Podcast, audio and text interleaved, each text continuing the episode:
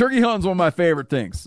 And one of the key tools I use for turkey hunting is the onX Hunt Map. I use it incessantly when I'm hunting turkeys. Being able to find a new piece of public or gaining permission on private opens up opportunities for gobblers. onX Hunt has a special offer for you this spring. Use the code MeatEater to receive 20% off your membership at onxmaps.com slash hunt. You'll find more birds this season. I- I'm telling you, I rely on um, onX Hunt when I'm hunting turkeys. It is an invaluable turkey hunting tool.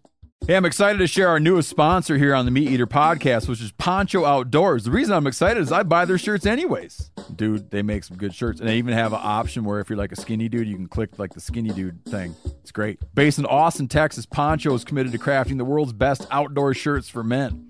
Poncho is only sold on their own website. So head over to ponchooutdoors.com, use code MeatEater for a free hat or t shirt with any purchase of a shirt. Poncho offers free shipping and returns, so you can try them out risk free.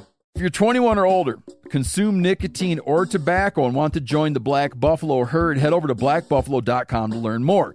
You can order nicotine pouches online. They ship directly to most states, or check out their store locator to purchase pouches at thousands of retail locations around the country.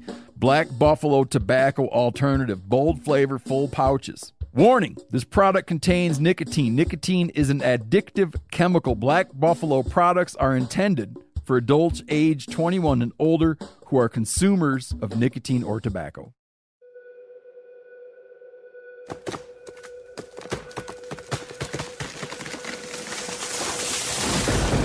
This is the Meat Eater podcast coming at you shirtless, severely bug bitten, and in my case, underwearless. Hunt, the Meat Eater Podcast.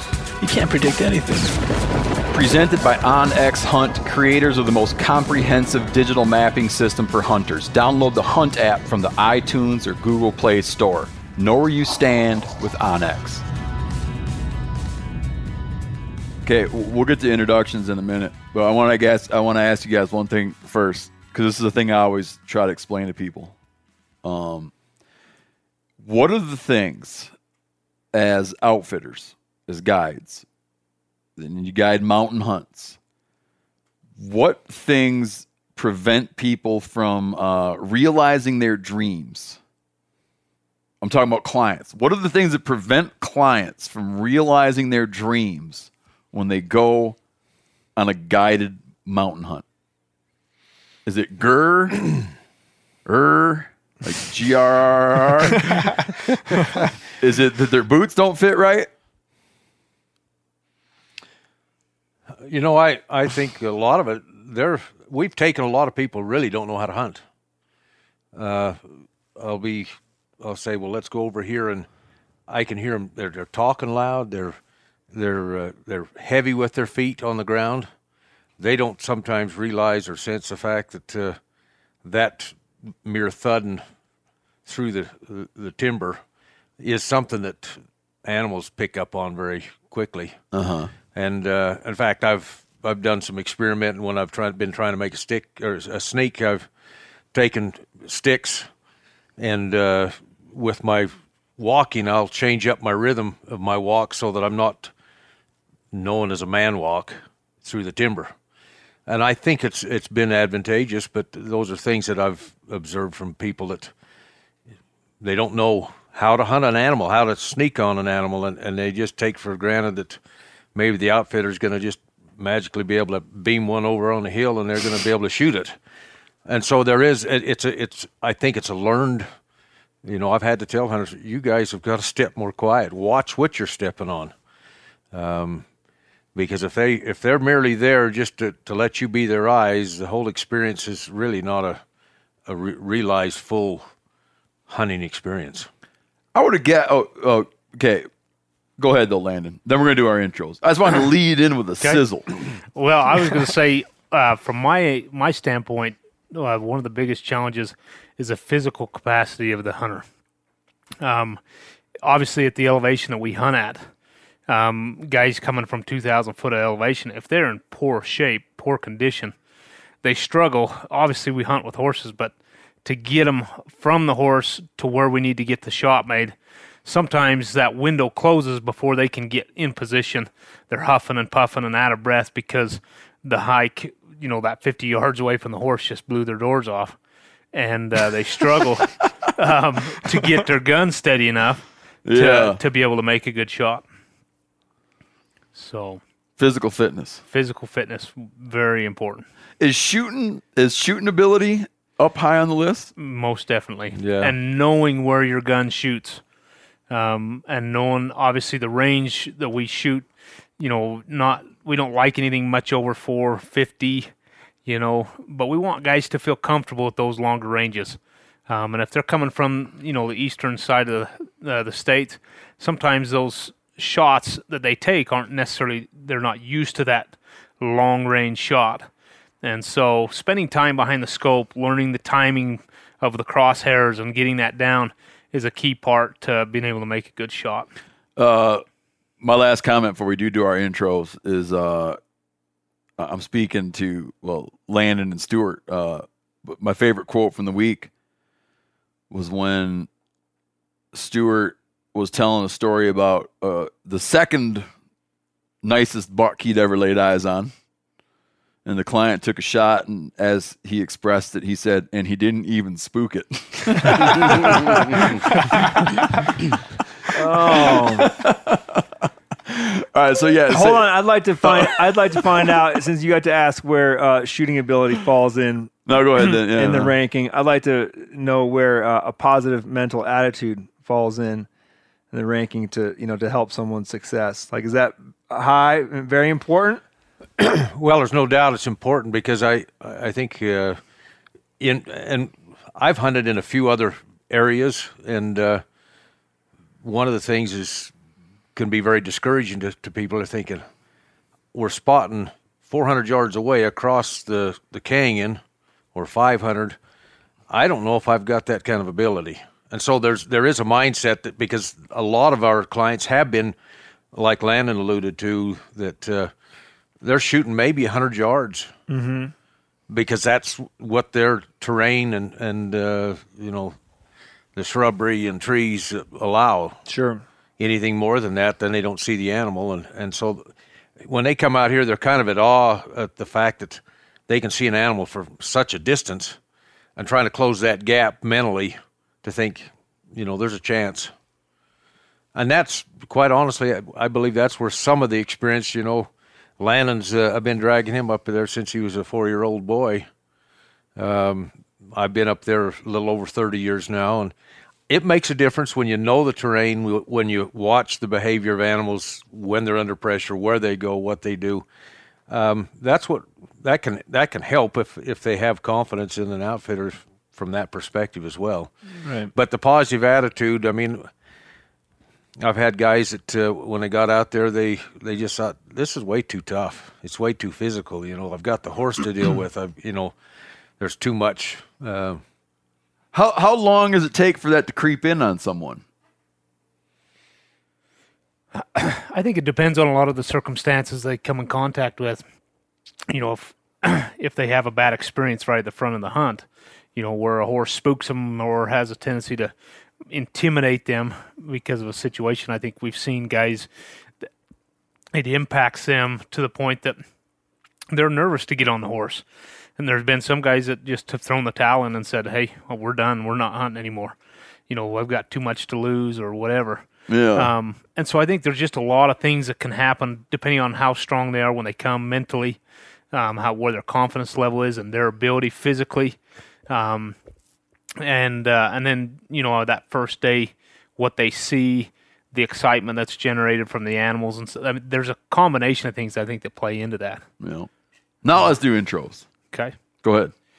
Well, um, I'm Landon Peterson. I've been, uh, uh, like my dad said, I've been with them uh, going ever since I was a four year old boy. Um, I loved hunting from a just beginning, and I always would get left at home, and I hated that.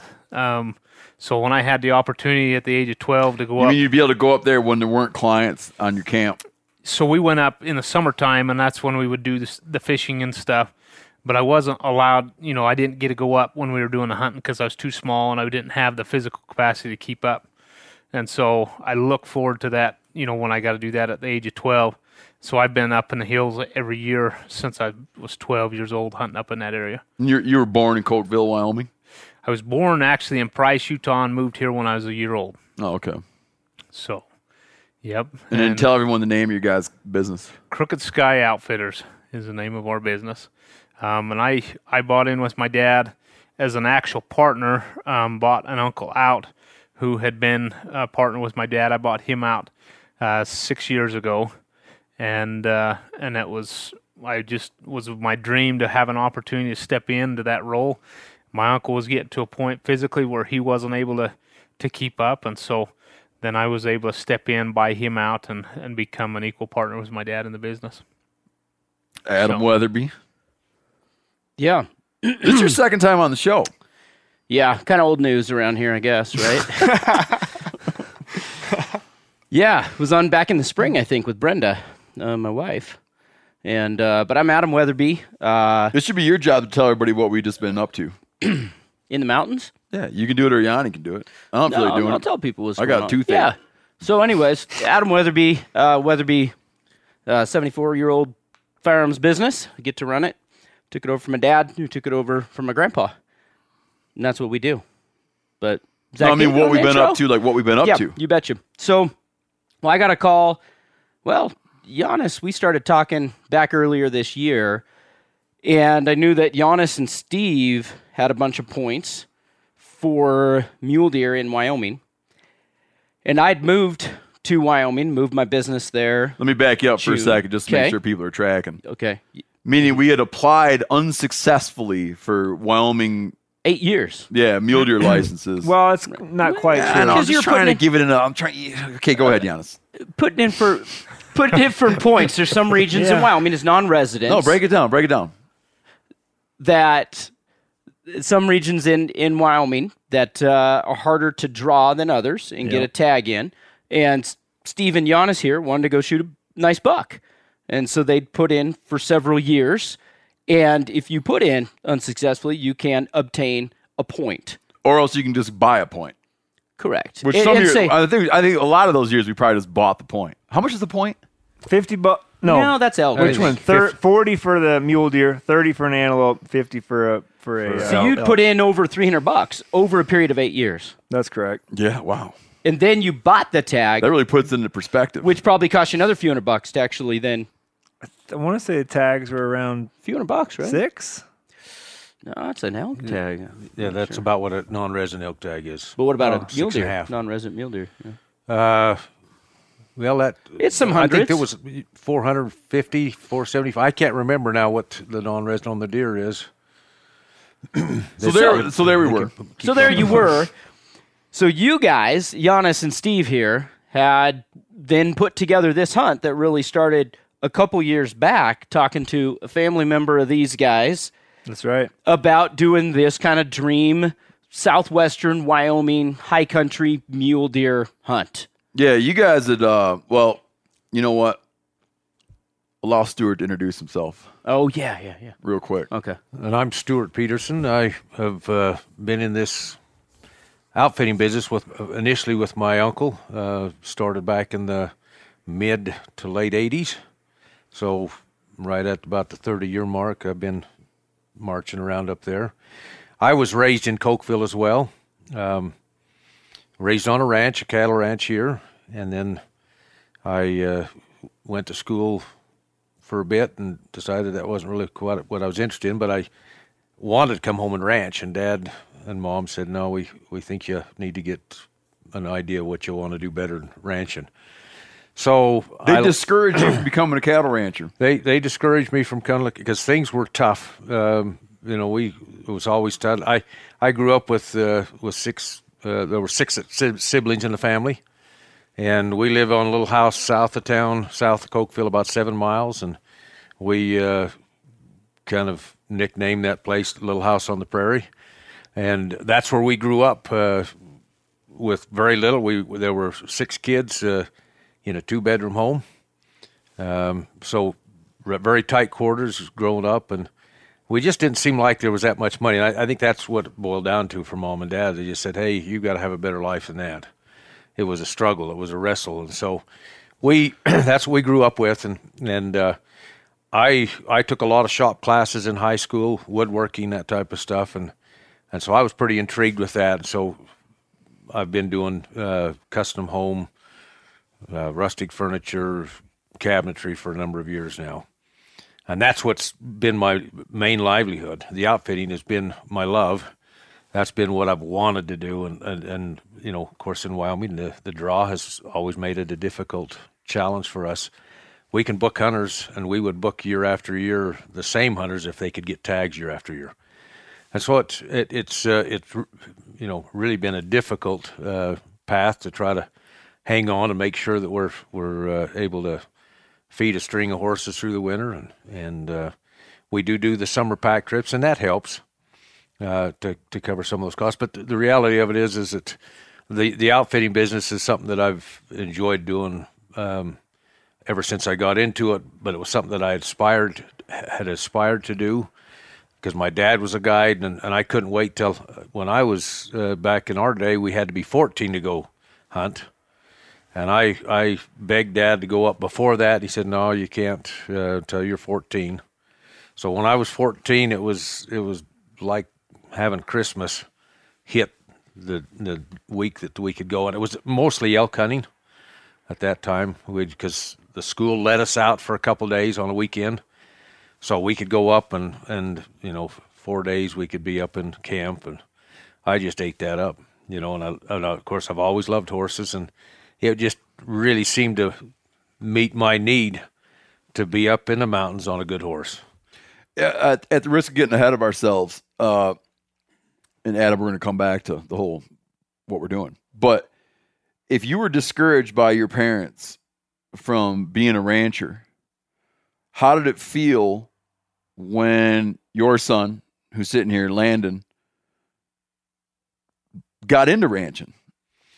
Well, I, I I've I've had the you know the frank conversation about uh, you know it's it's a good life but it's a tough life you you know the markets are up there you know you never know sometimes what your crops will do to you um, how the calves are going to come in and weigh out so that you've got you know what the price will be for those calves so it's it's one of those it's it's you know you, just about as good as maybe going to Las Vegas and and uh, playing the chips because so, there's so he could be doing just as good. It, he he might could just I mean, but but Landon's going about it in a way that uh, you know perhaps being a little smaller unit he can do.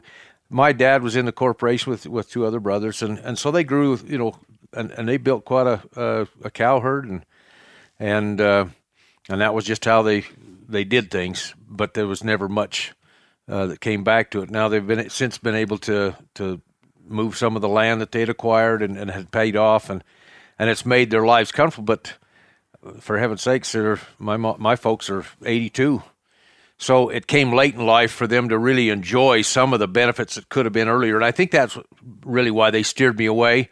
And and I wouldn't say that they. I think they're proud of what Landon's doing, as I am. Uh, but I'm. I think they've probably, you know, crossed their fingers that markets will stay good and that uh, the uh, you know hay prices won't be so you know so costly.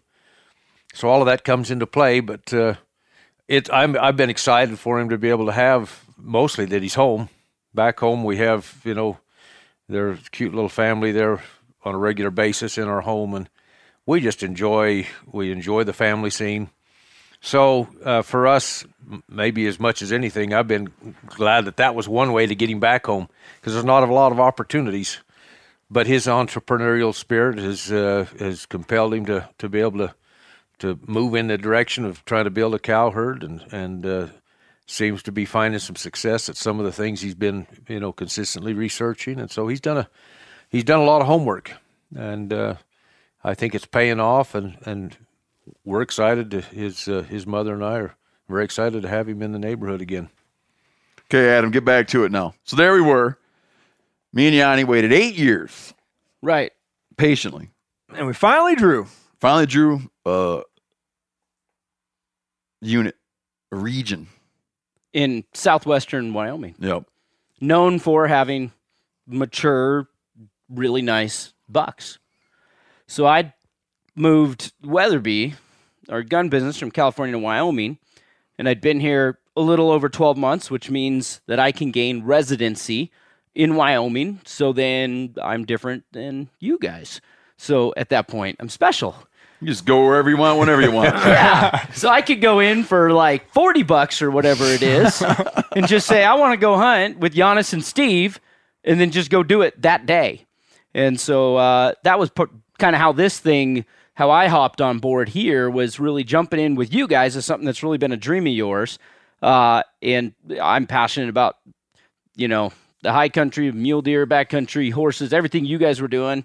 And so at the slightest little conversation, I jumped in to team up with you guys and then Crooked Sky to head in for a week long pack trip to some pretty high elevation uh, area with high concentration of elk and mule deer, but with the sole specific purpose of rifle hunting mule deer. And that's what we did. It was a great job. Yeah. That was good. And then Yanni, Succinct. yeah. Work. I've learned from Steve over the years. Uh, of course. Yanni, talk about talk about the story about how he met up with Crooked Sky. About the rel- Uh, the relative of these guys. Yeah. Perry. What's his last name? Dayton. He wrote a letter to make you guys blush. I wish I had it. I wonder if I could pull it up real quick. We get a lot of letters, but it caught our attention. Yeah, it did. um, Perry emailed me today. See how the hunt was. yeah, he just. Uh, we must have been talking about it on the podcast. I think we or talked about our aspiration to draw region G tags. Yeah, yeah, And then he and then he emailed and said, "If you do, just so happens that my family has been running an outfitting business up there for how many years? Well, my uncle had uh, started back in uh, the real early '60s, so I was, you know, from about '60 on, that he uh, was outfitting. So you guys are coming up on sixty years. with yeah yeah i'm i haven't been on this planet well i haven't just about on this planet that long so uh but that's kind of when he started but he was it used to be sr dayton sharon reed dayton was his name with outfitters when when when he brought me in uh we obviously i was looking for a you know opportunity to put a spin my spin on it and we i said you know maybe we can think up a name when we uh, became partners and and it went to magic mountain outfitters and then when Lana came in, he says, "I, Dad, I think it'd be good if we could, you know, move in a direction of something where he's being involved, and and uh, that's when Crooked Sky Outfitters evolved. And What was wrong with Magic Mountain? Sounds a little spacey. It, it, it, it's, it, It's a Well, I'll theme ta- park in California. in many Oh. in, in many ways, when you ride a horse up there in the mountains, it's like a, a theme park ride because it can get pretty wild. But uh, you know, And I- it's magical. It, it there's there's something magic about the hills and and uh, and continues to be, but uh, perhaps with Landon's uh, you know entrance into it, that kind of gave an op gave way for an opportunity to, to maybe elevate to something that was a little more updated to to what people might see and, and envision in a So where did Crooked effect. Sky? How did how did that come about? That's a good question. Well, there's there's kind of a combination of things there. Um, one is is the terrain that we hunt is very jagged. As you stand in the bottom, there's big elevation, you know, climbs that you look up, uh, you know, to the horizon and you see the jaggedness of the mountains. But the other part of it that we felt like would be beneficial is because of my dad's experience, you know, former in his life, um, where he was able to play some roles in some different movies. One of those being against the Crooked Sky, um, and so that was part of the where the name came from as well. That we thought maybe it would give us the ability for people to make that connection, um, and uh, want to come and hunt with with a guy that you know that maybe they had grown up watching um, as a young man. Um, and and so that was kind of there was a couple different reasons that we decided to to go that direction. I like the name though. Stewart, you didn't include that in your. Uh, He doesn't like talking about that. autobiography. He doesn't like talking I about know that. we had to pry it out of him. we uh you know when when we were talking about name change uh we we listed we had probably oh 25 30 names of just off, you know off the brainstorming uh time that we did that we wrote down and we just let it sit and stew for a bit and and then we actually had family kind of uh, say weigh in on it. Uh, Landon's got uh, five other siblings, and and we kind of talked about it, let them give some uh, input. And what it boiled down to is we just thought, well, maybe this is it's the time is is is okay. I'm I'm far enough past the the window in my age to to have uh, maybe lost some of the um, recognition. Uh, but yet I was, and I guess I was kind of, I've always been a little bit apprehensive about using the the film uh, status as a way to promote my success. Um, I wanted to try to do it in a way that I felt like I wasn't cheating anyway, because people, I wanted people to do it when they when they met me personally that they would feel good about and not feel like, well, um, you know, this is a kind of a make believe character, you know, that he was in these other films, and is that how he is today, or, or Yeah. what? So I, I guess I've always been a little apprehensive about it because I saw how people would treat me differently be, if they knew who I was, and I and I, uh, I always had my, a little bit of a guard up, uh, you know, with protecting myself uh, that way, saying, do they like me because of that, or because of who I am? Yeah. And that was that was probably one of the reasons that I've drug my feet and drug my feet about ever using the film status. Well, I think also you're you um you're kind of you're like an inherently modest person, and you're not boisterous. And So it probably makes it feel it's probably awkward. It is A I lot mean- of people would never let you forget that.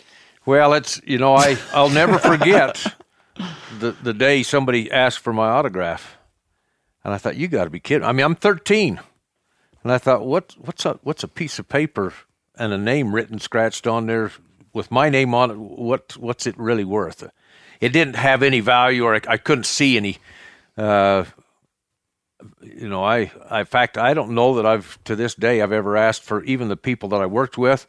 I had them sign a book, but uh, to, to to go up and ask for any of them for their autograph, I just never did it. It just wasn't something that, and I'm sure you guys have had to do a few of those. But for me, I was just it was an awkward. I just felt awkward as could be.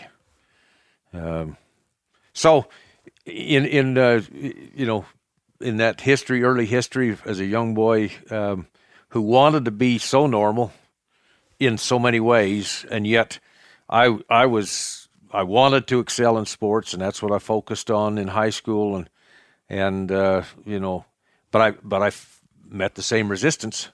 I, it was almost like I was a wrestler in high school, and uh, I I remember a tour- tournament once uh, we were at. Uh, one of the other teams that was there had a guy had, that was in my weight sent a little one of his younger buddies uh, in the lighter weights come over to let me know that I would be counting the lights pretty quick what- if I was going to wrestle him. and uh, I thought to myself, you got to be kidding me. I mean, this guy didn't even know who I was, but yet because I was a movie star, you know, He's gonna whoop you. he was going to whoop me, and, and it was going to be some feather in their cap. Um, and it was the same way in football. I I have you know Hold after, on, you have to tell us the resolution of that match. well, we met in the championship, and I went out and made him count lights. And, uh, so it was, you know, it was for me that uh, it kind of fueled the fire. I'm, I was competitive by nature, and uh, when I got told that that, that was going to happen, I thought, well, you you dirty bugger, I'm going to show you something different. so you know, it was, uh, and it was a relief because it was it was a tournament here in town, my, uh, and so I thought, I can't I can't let this happen in my hometown. So, you know, those are those are things that uh, that all evolved. Uh, with The film business, I guess, at this point, I, I was ready to, to to say, okay, for the sake of helping my son in this business, for if he's going to be able to carry it on, we've got to build it, and and the name is going to have to do it. But I also want to make sure and, rec- uh, and recognize that uh, when we're involved in this thing, we have a responsibility to what happens in the outdoors up there. Uh, I have a tremendous amount of respect for it. It's a, it's a very, uh, very spiritual place for me to be uh, pondering who I am, how do I treat people, am I am I truly a, becoming a better person, and consequently, our goal is is we hope that uh, when we rub shoulders with good people up there, they they improve us and we improve them. That Yeah, you don't have any reason to be bashful about. Uh, I don't think that that's, you know, that you got tangled up in doing movies when you were a kid. Um, because in the mountains, uh, and out running your business, you work incredibly hard and are very focused and extremely knowledgeable and very professional. And it's not. I wouldn't even get. I wouldn't even worry about having people be like, "Oh, I didn't get." You know what I thought I was going to get, and it's just some Hollywood. I mean, come on, that's that. that's That's just always like been, not. It's just not. but but it's an interesting. It's an interesting talking point. It is. I mean, it happened to you when you were very young, and you deliberately walked away from it. I did, which is interesting. I did. I um, it just wasn't in my genetic makeup to want to be acknowledged because of the film business. Now, if I'd have been acknowledged, you know, in all of my accolades in, in sports, that would have been fine, and it did happen, and it was much more pleasurable. But for some reason, I just was caught up in that. Uh, the thought is, I, I don't want the the film business to, to define me as being impressive in somebody's eyes. I wanted to do it on my own because I think that's what happens with a lot of these guys in the film business is that uh, all of the attention that they get makes them think that they've done it. You know, Mhm. they've arrived, and and and in many t- cases, they, they their lives become destroyed because they cannot they cannot accept uh, living. Uh, you know what? I don't know. It's hard for me to explain it, but what I see is I see it too often where these people who rise to the status of, of star symbol and almost to a, a, a worshipful symbol in many people's eyes, and and then they can't measure up. They they find themselves not measure up to, and I think we see a lot of that uh, happen. And and for some reason, my my instincts were that I never wanted that to be the reason why I felt good about me. Yeah, uh, it just it just wasn't uh, wasn't the case. Um, oh, you know what? Seth, introduce yourself. Seth Morris. You've been on a thousand times. Yep. Couple couple times. Seth is kind of replacing Janis because Seth's going to be doing uh, kind of like doing Janis's job coming up here in South Dakota. That's right. Yeah, Janis's going on a big Colorado adventure. yeah, it'll back be the to first, Colorado? Not the first. It'll be the second um, MeatEater episode that I haven't produced since I started producing them. One was I was out for a knee surgery, but this is the first time we're going to do it deliberately. That was a good trip too. Uh, do you view Seth? Do you view? You can be honest. Um, do you view Janis? Uh, do you view Janis more like a like a mentor or someone you need to knock down? Oh no, no, mentor for sure. So you're not like I'm gonna. No, I'm not trying to I'll replace bust, I'll bust your other knee. You're not thinking that. I'm still trying to learn from him. Okay, good. Yeah, I'm not ready to knock him down. Okay. Um, At some point, the pupil does have to walk away from the teacher. There is know? a thing that someone explained to me that happens in a mentorship situation is uh I can't remember who there's some philosopher someone who discussed this that in a mentor relationship there's there's a part of the the mentee part of the mentee's development uh, um I think it's a necessary part of the development is to develop an animosity toward the mentor.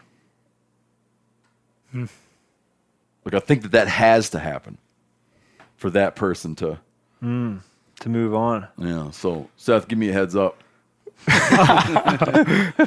well, that just makes me think. Now I'll be thinking all night. We're sharing this uh, uh, room over here. I'll be thinking, when is my mentor Steven Rinella? When am I going to gain that animosity Oh, towards you might already have it 'cause I just got that big old buck. Uh, e- explain for folks what. Uh, explain for folks like how your guiding business works. I mean, because there's a thousand ways people guide, right? You could lease a ranch, and and you know you could own a ranch or lease a ranch, and clients come out and they hunt the ranch. You could you know, whatever. You, you got like guys that run bear baits, and so a client comes and they they hire a guide, and the guide sets them out to watch a bear bait. Just kind of talk like real general terms, people who aren't familiar with Western hunting or guided hunting. Sort of like what is the the what is the package you provide, or, what is the experience you provide? We're, we're referred to as what is a, a full service guide guided hunt, where in which we, uh, from the time they arrive with us, uh, we uh, and get them into camp, we are providing the services of their meals and and uh, their horses, their tack, uh, everything but their personal gear and their license, and we take care of that every day during that hunt, and uh, which means that the hunter, we try to to make sure that their horses uh, fit them, their saddles fit them, and uh, that saddles are you know in place. We're we're aware of those kind of things because we we we we've been around the block a little bit now. We know that uh, if saddles aren't tightened up, that's when inexperienced riders can can get hurt uh, because they're not aware of of when the saddle starts to slip, what they need to be doing. Yeah. And you're comfortable putting a totally inexperienced rider on a horse. On the ones that we have. Uh, we don't. We've got some that we know they're just not ready for for guys that don't know have or don't have much horsemanship skill. We just we have to we have to know the horses uh, pretty intimately to the extent of knowing where they are and where they are where they fit in the pecking order of our horses uh, because that makes a difference. We we need to know a little bit about the person. Well, a lot about the personality because quite honestly, people and horses can have personalities that clash, and we see that on a regular basis. Uh, Seth's horse uh, would uh, physically assault the horse in front of it. My horse was a- was it was an ass biter for sure. well, and, and some of that's because she's a mare, and uh, and and sometimes the mares have those little nitpicky issues that uh, they they like to get after another horse because they are a mare, and and, and that doesn't say anything about womanhood. I'm just saying that that's if you talk to anybody that knows uh, horses, a lot of your people like to use geldings because geldings are way more even keel. Oh, is that right? a castrated male. Yep. And uh, your mares, especially if they're cycling, they can be kind of cantankerous. And they have a hard time dealing with other horses under those conditions. And, and some are just have that kind of a continued uh, personality like that, and we don't know why, but they, and that's one of the things you have to understand, you know, as you get to know horse flesh a little bit, is that uh, they have a personality just as distinct as people do. They think, oh, a horse, four legs, they run beautifully, they, you know, they're athletic and this and that, but there's a lot of personality that that you have to be aware of when you're watching a horse uh, in your string and how they perform around uh, different people. We ask people, "What's your experience?" Now, if they're honest, uh, those that are honest, we can say, "Well, we've got one that's going to fit the bill." But if we have, if they tell us, "Well, I've ridden quite a few times," and then we put them on a horse that has a little more fire under their tail, then they then they get they get kind of intimidated or thinking, "I'm not as good as I thought I was." Did you know? Did you realize that one of our camera guys, Mike, uh, I feel like he hadn't hadn't He He had never. His first He- time. he- did he tell you that? Was he Yep. upfront about that? Yep. Oh, he was upfront Yep. about that. Yep. And then I've ridden a handful of. Uh, I, maybe I get like maybe I get on a horse. I probably don't get on a horse every year, even right. But I've I've had occasion to ride here and there. Um, I would say though, and you you'd know better than me. I would say that the the topography, uh, and and the trails and lack of trails where you guys ride would have to be that like if you were gonna put like riding on a you know like a one to ten in severity, you're like up there. We're up there. You'd agree, right? I mean, you're you're Yeah. in the nine. I felt like Yep. we were ten every day all week.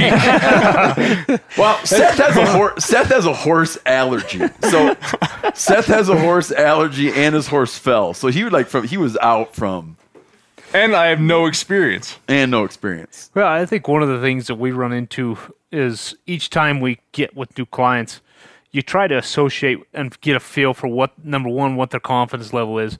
Number two, what their experience level is, and then also the the physical makeup of the individual is another component that we look at Like, what do you mean? as far as their size. Oh, Um, and we try to, you know, kind of pair them up with a horse that we feel like will work with them, like my dad mentioned, personality wise, but also in their ability and their stature to be able to carry a person.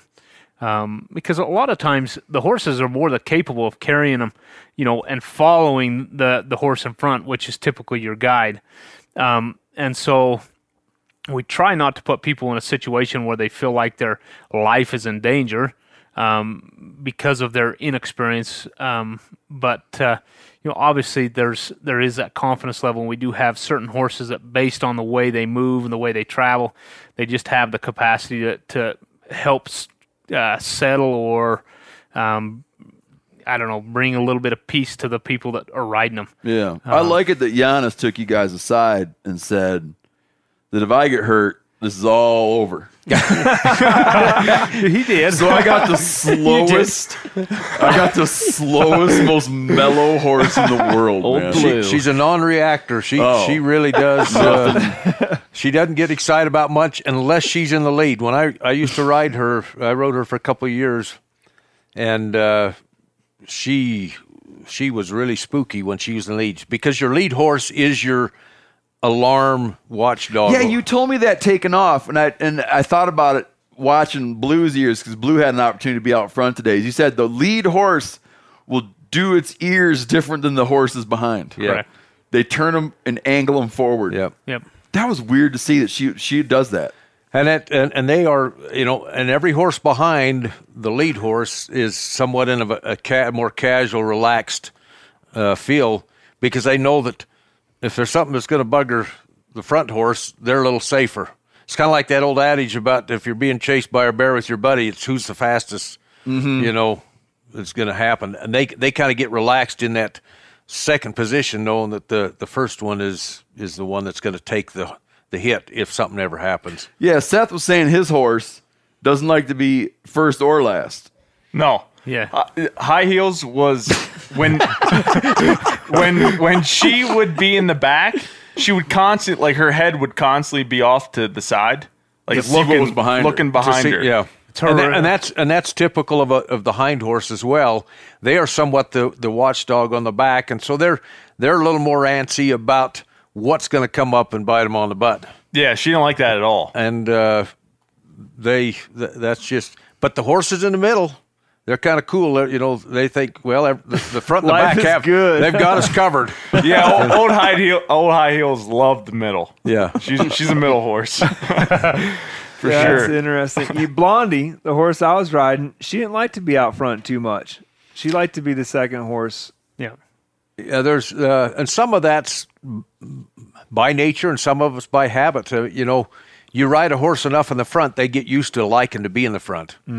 Um, but then there's those, and, and people are the same way. You know, I I make a lot of being raised on a ranch. I make a lot of comparisons between cattle and people. And my wife doesn't always appreciate that, but. Uh, that's something I observed, and I thought, yeah, Cal, that's just like so and so, or that's just like that person, and that's just because you you see uh, they're not just something that uh, stands out in the field and, and is dumb. They they have a personality, they have a mind, um, and so you you do recognize that, and those are those are really those those are important issues in the field to try to help you understand how to be safe. We when we're shopping for horses to replace uh, some of our older stock, we're pretty uh, cognizant of what we see in their eye first, because there's something in the eye of a horse when you look at them and, and, and it, without them really looking at you, but just watching their behavior, you get a sense or feel are they one that trusts people, trust you, are they always watching you? Uh, the ones that are always watching you sometimes are the ones that can really uh, get messed up in a in a string. Uh, growing up, my dad always said, you know, horse, talking about the difference between horses and mules, and you know, maybe pe- people in the mule business uh, have a way different experience. But Dad said, you know, a horse will let you actually hurt him into a position of being hurt, um, whereas a mule, and, and we had a few mules uh, through the years, and they just wouldn't. They flat out, if they thought they were going to get hurt or in a predicament, they weren't going to let you do it. And that's why they'd say stubborn as a mule. They'd lock up. You couldn't get them to do what you thought, and you'd get get on a horse and you could make them do that. Mm-hmm. And uh, and so we see that a lot with uh, with our animals. Uh, there's a trust factor, so we look at we look at their you know not only their physical stature and their their athleticism, but Landon alluded to the fact that not every horse that you ride that's really good on flat land is going to be good up in, in the hills. It's it's a different style of balance and and uh, between rider and and slope. Um, had the conversation with Adam a little bit about you know sometimes why some horses feel like they slip a little bit. Well, some of that's due to the rider because of the the way the rider uh, balances himself. How, you know, is he working against the horse? In, in Oh, on, yeah. on a side hill, for instance, we talked about that early on. I, I, I'd tell my hunters all the time, don't lean into the mountain. I mean, you're just taking a fulcrum point, and you, it's, it's like you're almost asking. You mean that getting horse. spooked and leaning? They get they get nervous because they're on a side hill. Yeah, well, we walked one night after dark. We walked next to a cliff that would have been absolute death. no, I mean it was. It would be like, be like, if, Yep. like, if you went off the cliff, you'd die. Yep. Like you and the horse would die. And and uh and I sat there wondering, like, what is the horse's sort of awareness of the fact that it would die if it fell off that cliff? And you could definitely feel your body wanting to lean Away to, like, from- lean the horse into a safe direction. like a motorcycle. Yeah, and I remember what you were saying is like let the horse balance itself. Yeah. Don't. The, the same thing happened when when because Bandy, my horse, slipped on some shale one day and slipped on some ice going up a hill, and and I've ridden uh, a decent amount and had horses when I was young, and yet I found myself timid going up the ice. It was pretty steep and it was pretty icy, and she was slipping. She felt me being timid, and I was kind of pulling her back, like, "Whoa, okay, let's go one step at a time." He said one of the horse's best friends are momentum in that case, so I was holding her back from her natural instinct. She's like, "Dude, I'm going to power this, Adam. It's no big deal. It's just a little icy slope. Let me go." I didn't. She slipped. My fault. Yeah. And from the rest of the trip, when he gave me that momentum motivational speech, like we'd get to something that I'm like, uh, it's pretty shaly, uh, pretty icy, pretty snowy. I just go, yeah, you know, and just start kicking her. And we'd just truck up this thing, and she had no problem with it. And that's a big thing, I think, too, is that whole trust factor. At night without our headlamps on, it's that same thing, right? When we're on the side of the Exactly, cliffs, it's like this horse can do it. Let it do it, and don't hold it back. Man, between streaming services, fitness apps, and delivery services, it's never ending. I'm talking about the, the, the subscriptions, the monthly dings on your credit card. Well, thanks to Rocket Money, I'm no longer wasting money on the ones I forgot about. Rocket Money is a personal finance app. It goes in and finds and cancels your unwanted subscriptions. Meaning, you know, like let's say there's like a show that comes out and you want to watch it and you wind up doing like this free trial and you forget about it and then two years later you realize you're paying those hosers 12 bucks a month for something you don't use. It finds that stuff, cancels it, and helps lower your bills so you can grow your savings instead. Rocket Money has over 5 million users and has saved a total of $500 million in canceled subscriptions, saving members up to $740 a year when using all of the app's features. With Rocket Money, I have full control over my subscriptions and a clear view of my expenses. Stop wasting money on things you don't use. Cancel your unwanted subscriptions by going to rocketmoney.com slash meat eater. That's rocketmoney.com slash meat eater. Again, rocketmoney.com slash meat eater. Spring is a great time to do something with your family. Do some spring cleaning, which I kind of started today outside, planning outdoor activities, which I'm always doing, taking a little trip to Hawaii with your kids for spring break, which I just did, which was great. You know what else you can do for your family this spring? You can shop for life insurance with Policy Genius. Make that part of your financial planning for the year. I've said it before a, a thousand times, I'll say it again. When my wife and I, when we started having kids, we got serious about life insurance, and man, I felt so much better after we did. With Policy Genius, you can find life insurance policies that start at just 292 bucks per year for a million dollars of coverage. Some options offer same-day approval and avoid unnecessary medical exams. Even if you already have a life insurance policy through work, it may not offer enough protection for your family's needs and it may not follow you if you leave your job. So save time and money and provide your family with a financial safety net using Policy Genius. Head to policygenius.com or click the link in the description to get your free life insurance quotes and see how much you could save. That's policygenius.com. Applying for tags each year in the West can be daunting. Y- yeah, I apply for everything everywhere. It's daunting. You have to go to a variety of sources to formulate your best guess as to where to apply.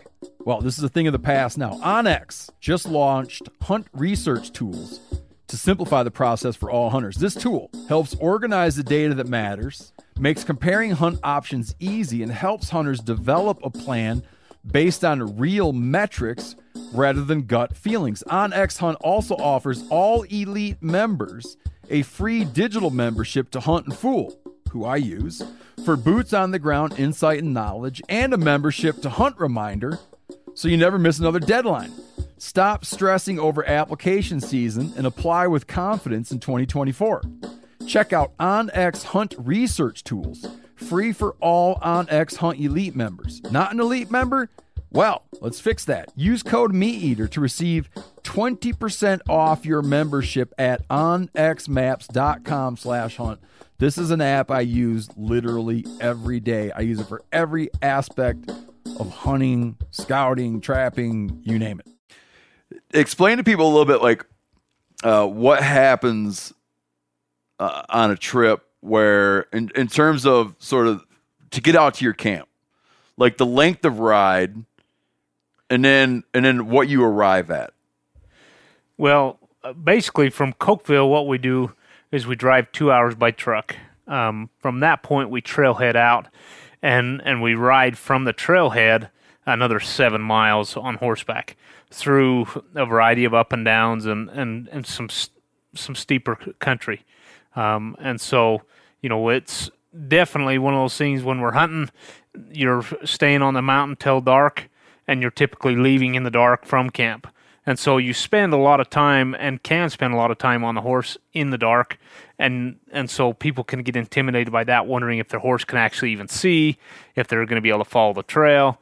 And so the tendency for a lot of people is to put their headlight on, which in, in actually impedes the ability of the horse to see. Um, that's and- a that's a i know that that's true that was a difficult thing for me Me too. That was. That i would do it at times but at times i had to turn my light on well, it was a it's a trust issue.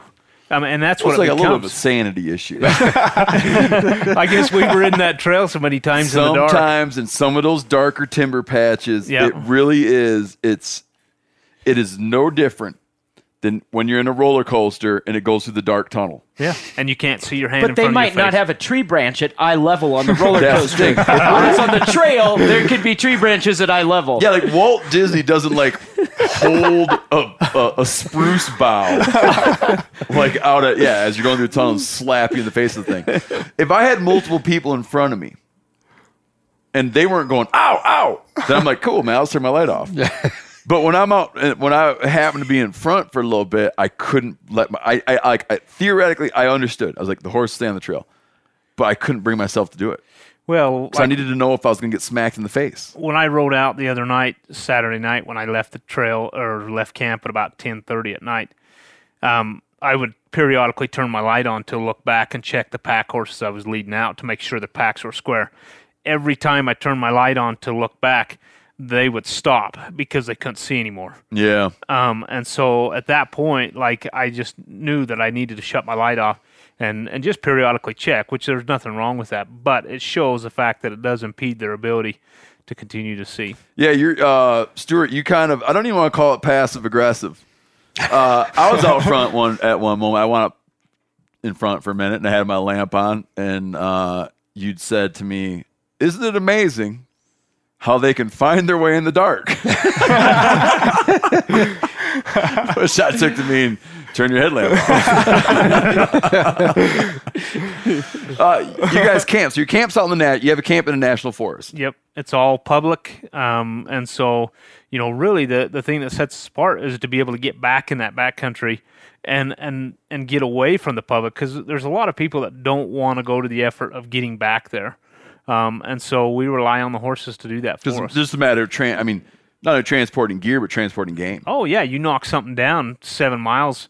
Who wants to pack an elk out and have to make four trips? And it's not going to be And just going down. Yeah, it's not just a downhill. You got up and down, and you're climbing an elevation of probably two thousand feet at any given point. Mm-hmm. So And and then you so it's on national forest, but you guys have um a you have an arrangement with the national forest. We have a special use permit that uh, that we have, you know, the rights to for a period of time, and then we can renew that. Uh, for instance, we just renewed ours this year, uh, which will be good for another eight years. Okay. Um, and then they periodically, you know, go over things. They want to make sure you're abiding by the rules that uh, are set out by the Forest Service to uh, be able to run a camp uh, and do it right. We're governed kind of by two bodies uh, where we're hunting on the Forest Service ground, and we have some. We hunt on on some other uh, uh, government grounds, but uh, speaking of the Forest Service, um, we we fill a report out to them every year at, at the year's end, saying what we had for clients, uh, how many days they were on the forest, and uh, and we pay a fee and and. Uh, so the- that's where the fee comes in place is how much you're using it. we, we, we pay a, a flat rate fee for the campsite, Oh, and see, then okay. and then we pay a percentage of, of the gross income. Oh, you at do? the end of the year. oh. Uh, and then we're governed also certain uh, as far as the outfitter license, which I hold uh, for uh, Crooked Sky Outfitters. Um, they kind of govern us as well, making sure that we're abiding by the laws, the game and fish laws, and uh, as well as the the Forest Service, uh, you know, responsibilities that we have there. And what you have, the infrastructure you have is pretty light. So you have a, a, a small corral, which is largely just composed of brush and log. Yep. I gathered at one time it was a sight to behold. It, yeah, at one time the you know the snows uh, get pretty deep up there and and uh, break down your fences. Uh, that we had a buck and, uh, buck and pole uh, corral fence uh, all the way around, but uh, the snows have since dilapidated that, and sometimes we've never had the time to go up because it takes a lot of energy to try to drag dead lodgepole pine from off the mountain there, you know, 200 feet or 200 yards or 300 yards up, drag it down. And uh, it's been probably 20 years since we uh, did the corral initially like that. So it's lasted a long time, but uh, it is, as you can see, uh, you know, the weather is, is worn it. The horses crib on it, and you see poles break after that. But uh, you know, that's that's one of the things, and, and we've appreciated uh, at least the the Forest Service department that we work with out of Kemmerer. They've been good people to work with, and and have been been very helpful, and um, we've been grateful that we've had that. Fortunate, first of all, that Uncle Sharon uh, was able to get that camp back in the the early '60s, uh, even when he didn't use it that much back then. And it wasn't until I came in that we started to really use that upper camp because we have a we have a lower base camp, and uh, that was accessible by and still is accessible by vehicle. Um, so, but I've always been in the upper camp, and so I've always enjoyed the, the aspect of what we have there. It's a lot more work because we have to pack all our feed in by by horses. We have to you know make sure that we've uh, got that feed in because it's a long ways to go back and get feed if you don't have quite enough. Um, you know, Yeah, you don't you don't graze your horses out. You don't pasture your horses We don't horses out pasture on the forest land. We don't. You got to bring in your food. We we bring the food in and and uh, and so it's it it's just- it's a pretty labor intensive. uh, You know, we often say it's a labor of love what we do, and it truly is, because we all know that when when you really love something that you do, as hard as it is and physically demanding it is, it's not something you despise because it's work. yeah. you it's something that you just say I, I love what I do. And every job has its uh, I call it grunt work jobs. You know, stuff that you just don't like to do. Uh, but we like doing just about everything of it, even though it's physical. It's it's demanding. It's, Yeah, and you have a you have a corral, you have a cache. You guys built out a beetle kill pine where you can put some stuff over here. Then you have a tarp structure for your tack. Yep.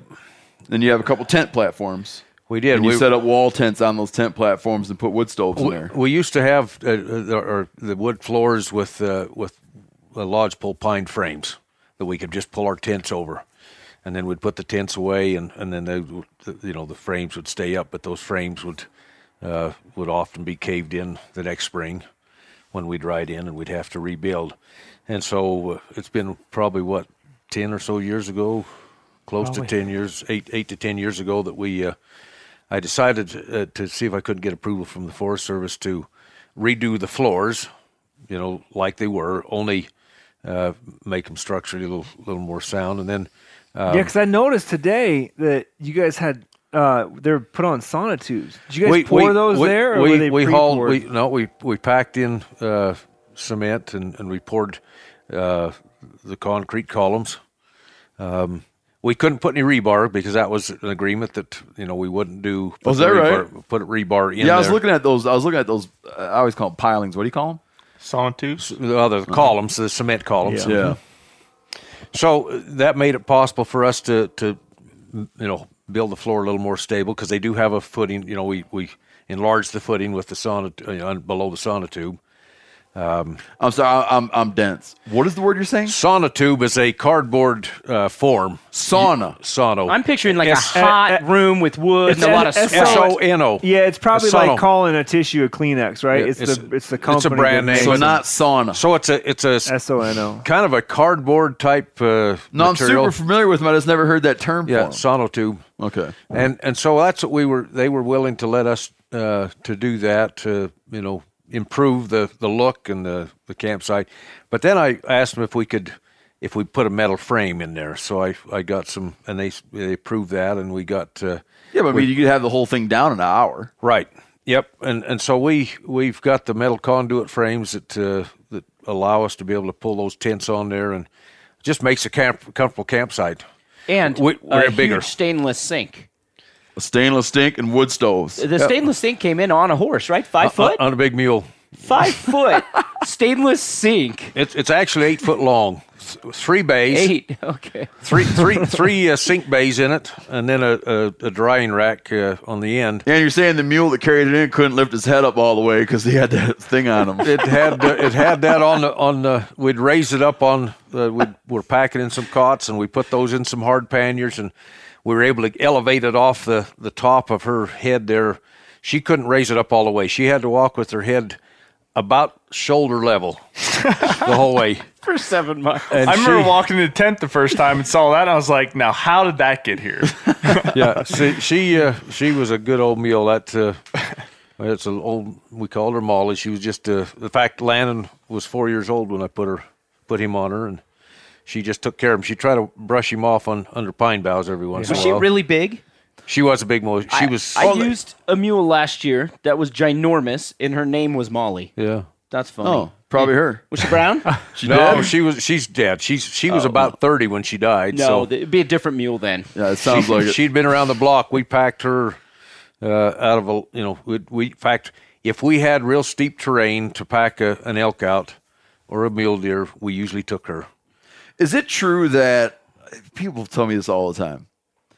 Is it true that a horse or a mule will deliberately go under a sweeper to try to dislodge the rider, or is it just that it knows it can fit and it doesn't think about whether or not there's a rider who's going to get dislodged? I think there's a little of both. Uh, we, I've, I watched Landon with Molly, and and uh, she deliberately would walk close to trees. The trail wasn't under the tree.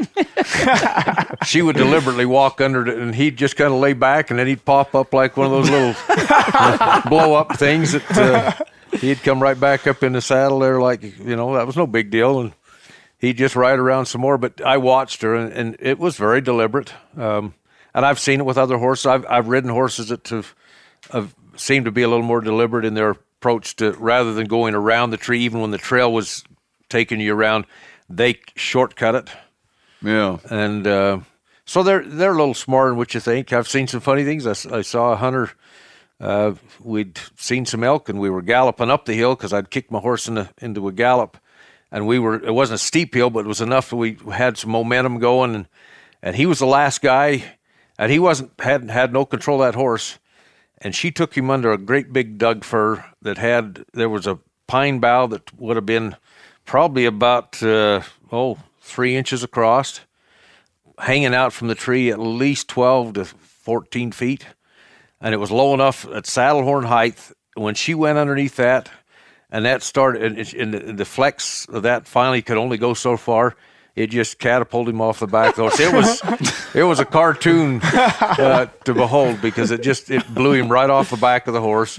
All the other guys were laughing at him. He wasn't too too excited about that, but they will. I mean, they in that case, I don't think the horse was thinking, I'm going to get the rider off. I'm, I'm just trying to catch up with the rest of the group. And he didn't, uh, he wasn't right directly behind. And, and that guy didn't control the horse. So he ended up in the pine bough, you know, catapult region. uh, once we set out to start hunting, I felt like you you probably did do this. I felt like you kind of wanted to work close first, and then as the days go on, you kind of gradually start doing bigger forays out into. Well, and where our camp is situated, I think we have some of the prime hunting just within a very short ride. I mean, you're talking right above camp. You're hearing elk bugle. You're seeing deer within a 10 minute ride of being outside of camp. And we've even spotted deer from camp. Um, and so that's one of the great things of where we're located is that you have that nucleus, if you like, um, where you can just branch out. And then we know there's other country out there that we can go out and, and if we needed to, like we did this trip, to try and see if we couldn't find. I mean, we saw plenty of bucks. We just needed to see what else was out there and if we could find, you know, that one big buck that was hanging out that was just maybe on the perimeter. But that's the the definitely the the benefit of where we're at. Yeah, that first day out, when Adam and I rode off with Stewart, I mean, we must. Uh, I think we saw 14 bucks or something like that. 14 bucks. I think was that the day 30, 40 elk and two bears. You know, it was undis- Yeah, it was on the first day. undisturbed. Like it was undisturbed. It was the opening day, yeah. Yeah. And we didn't go far, and there was just deer, deer, deer, deer, deer, deer, deer. Yeah.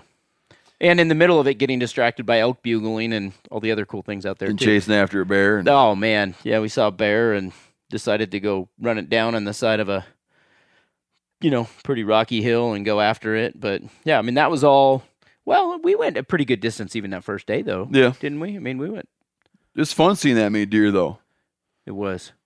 Well, and, and the other thing um, that we we we feel like, I mean, they sense your presence, and uh, we don't like to just you know keep it so tight that perhaps it makes it that much more difficult. But it also gives the hunter another perspective uh, because you can see uh, maybe from where you went the day before country back looking back on some of the country you were a little better angle in which you experienced because of the fact that we had been there a couple different times looking off in that same spot but because of our perspective we could not see everything that was below us You know what's funny about that spot is the first time we went there, um, you were talking about how bucks like to lay on this cliff face.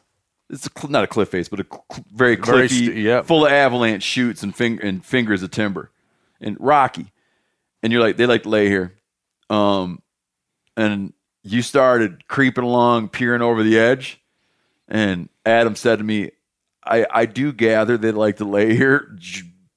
based off Stewart's like very intense focus down the hill, you know. It's like you're like expecting to find one. and then lo and behold. That's where you shot your buck. Yeah, but that's what I was gonna talk about. is Yeah.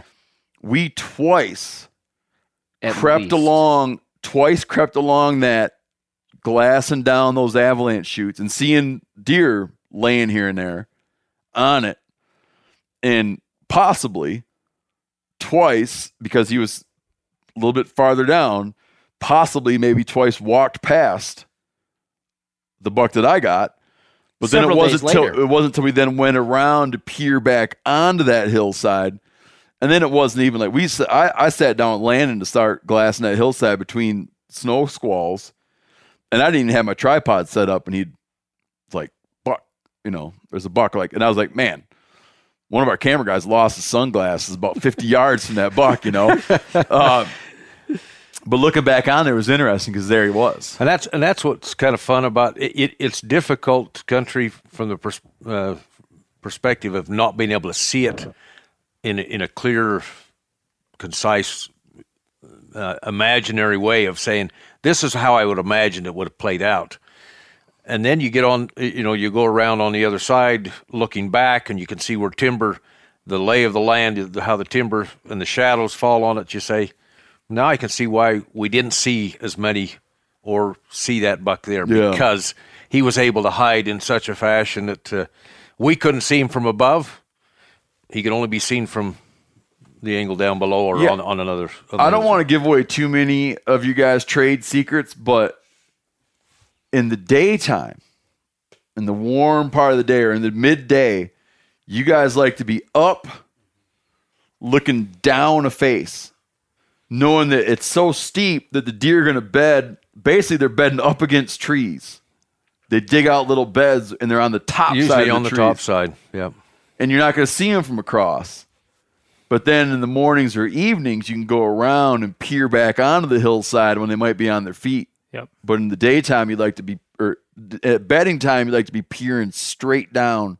And what that meant in this terrain was often several miles and several thousand feet of elevation. Yeah, you don't just down. go running over there. No, it's not like, oh, let's go to the bottom now. Like, you know, yesterday or whenever that was, day before, I guess, when, with Janis's buck. I mean, it was three miles around to get to where we could see, you know, from that other angle. So with the terrain, it means a lot of moving, but it's either that or nap midday, which I know you do like, Steve, I like it under certain conditions, um, when you can't be productive during that noon hour. and when it's very nice and warm. I took one I, like So- this this week. I took one 10 minute nap. That's all I got. One 10 minute. Janis, how many do you have? At least three good ones. Like that being one period of time. Oh, a good nap for me is like 90 minutes plus. the very first day we were out, we were probably at pushing two and a half. Yeah, Yeah, with was good. Landon. it was You guys just laid low. Just south Well, it was facing got slope. hot, you know, and it kind of, you know, the action died down, and But we did end up seeing a lot of bedded bucks this week, didn't we? Yeah, we? for sure, man. Fine embedded bucks. That's especially exciting. It is. We one time uh, had a did a did an episode of our show where I crept crawled up on and shot a bedded antelope and got a handful of emails. People all riled up about that.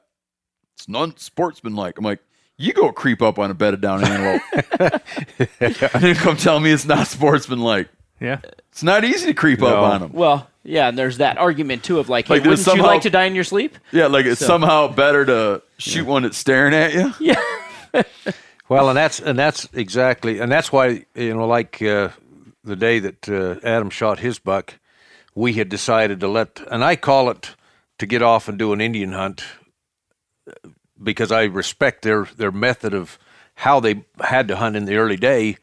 They had to they had to sneak up on things. and get close. Yeah, And they, get they close. didn't They have, didn't- uh, they didn't have these high-powered- power scopes. Didn't have the high powered rifles nor or uh, good binoculars to to really help their cause, and so everything was very stealth driven. Mm-hmm. And and I like that style of hunt where you go into a patch of timber that you know is a place where they bed down on a regular basis, and you're you're matched with their sense, their keen sense of smell and hearing, um, and whatever other sense that they have that seems to if they sense danger, they're out of there. Will you try? Will you try to pull off? I just I just call it a still hunt.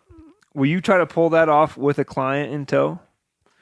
Yeah, yeah, I've done that. I, in fact, I'll put them in front of me, Oh, really? and I'll just say. then this- you'll say, "Hey, back up because you missed the deer." I'll, I'll just say, I'll, I'll say we're going to walk just a couple steps quietly, and we're going to glass, and we're going to glass, and then we'll make a few more. So it takes you a long time to get through a patch of timber, but uh, you know I've noticed through the years, and, and depending on the terrain, um, I've always been amazed at how an animal will see you coming, and and are blowing out the timber when you're thinking, "God, I didn't even see him." Well, that's because their eyeballs are usually down, you know, maybe knee height because they're bedded down, and and that's where a lot of your your brush sometimes, in, at least in our terrain, is is less. So they see your leg movement, and you can't see them. Yeah, So it's it's you know it's absolutely critical if you're going to go in there. yeah. Your head's up in the fir needles and stuff, and they're exactly. looking. Yeah, And they're seeing low, so they see that movement, and that's something that is, is a set off to them, even though there may be no scent. It's something different, and it alarms them. And so you, I, I, I like the challenge because when you go through like that, uh, if you're going to just march parade through a patch of timber and think you're going to to get a buck, uh, the buck's really got to be tired and sleepy. Yeah. You know, it occurred to me just while we're having this conversation that of the three deer we got, um, we got them using three very different methods. We So we got one sort of like the one I got was like very like very textbook spot and stalk, like spot it from way off while we're like sitting there and intentionally glassing a distant hillside, crept up on it and you know sniped it from a ways off. And then Adam got one still hunting, creeping through the timber. And then Yanni got one in a classic, almost like deer drive. Not almost. Classic. Classic deer was- drive. Well, I just always say almost because like normally deer drives don't happen on a 45 degree I was just about to say anybody can say classic unless you're the one driving with Stewart. Do you want me to unpack mine? Yeah. Let's do it. And then we Yeah, no, talk about that. tell each story. We, so, you know, s- you and I, Steve, were came around on this hill where we knew there was a bunch of timber, and you were going down. What, what were you told? Maybe three hundred yards below me. Yeah, can I, can I stop? Yeah. From uh, then, I'm, then I'm gonna let you just Okay. go. Okay. Have you heard the term still hunt? Me? No, I have, I have, but I guess I've, you know, through the years I've just, I, I don't, I'm not. I'm not taking offense. I'm not taking offense that that saying an like an Indian hunt, but I mean in the East you call it a still hunt. yeah. and it means like going. I remember my dad writing a letter to the editor because the guy wrote an article. He he had the letter. The letter to the editor was published and he kept in his office, where a guy wrote an article describing his still hunting strategy, and my dad calculated that by the end of the day he would be 50 yards from his truck. Because his description that he takes a step and waits five minutes or whatever, my dad got to thinking, well, he wouldn't make it anywhere. but uh, so you have heard the term. I have heard the, the term still hunt. I always thought it was misleading because you're not being still. Like you think, like how is sitting in a tree stand not still hunting? yeah, yeah. You're still. No one's going anywhere. But it means to still hunt means to not be still. Well, Right. and then be still, and then not be still, off and on. Yeah. I think the way I've always uh, twisted it to make make it make that term make sense To in make my to, head to, to, tw- yeah, that's a good way of putting it. is that you move in such a way that if something looks at you, it would perceive you as being still. That's what you had to do to make that make sense. That's mm-hmm. fine. Okay, go ahead, Adam. Sorry. that's why I just wanted to get. I wanted to get into. I, I wanted to get into the nomenclature a little bit. So yeah, so we we headed into this patch of timber knowing a few different things. Number one, if we were to spook a buck, you got to be ready, like really quick. Sometimes what that means is you got to be ready with your rifle really quick. So whether it's slung on your shoulder, holding it in your hand. Number two, you may not have a lot of time to judge its size, and that makes it a little bit more challenging as well. But it also brings about a different sort of adrenaline. You know, when you just boom, it, it's right there. And what am I going to do in that moment? Yeah, you feel all of a sudden you feel very present.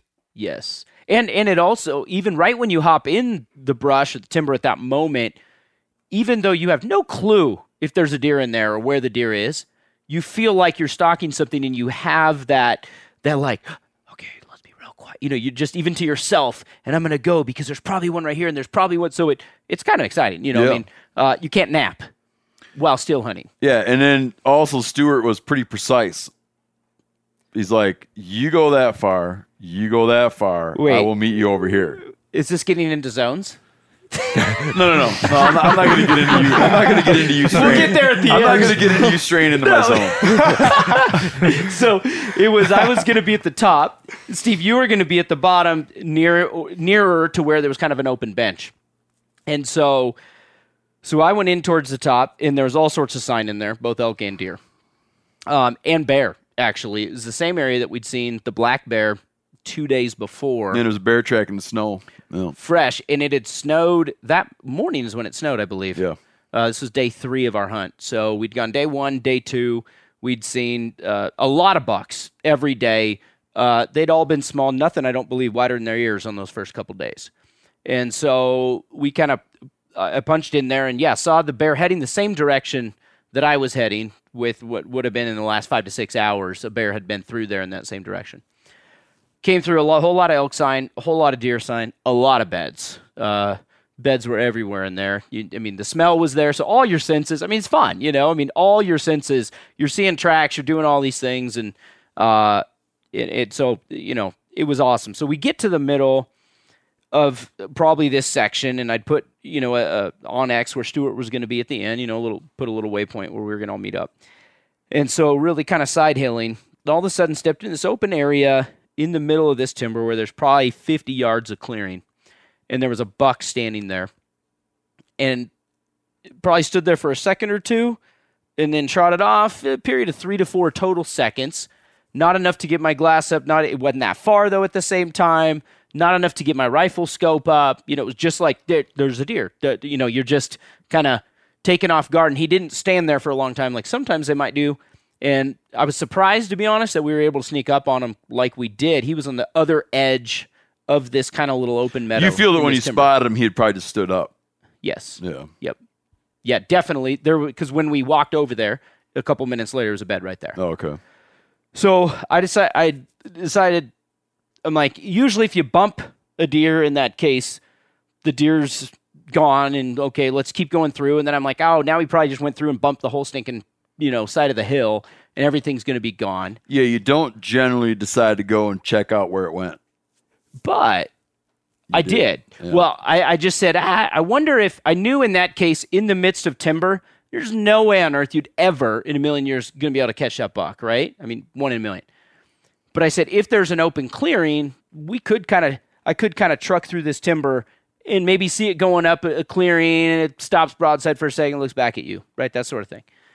And so pulled up the map and kind of looked along there and saw quarter mile, half mile, something like that, further down this hill, uh, you know, side hilling it. So further in the direction I was already gonna be going, but slightly down, a little towards the border of my zone and your zone, Steve. Yeah. Close to that border, but not across it.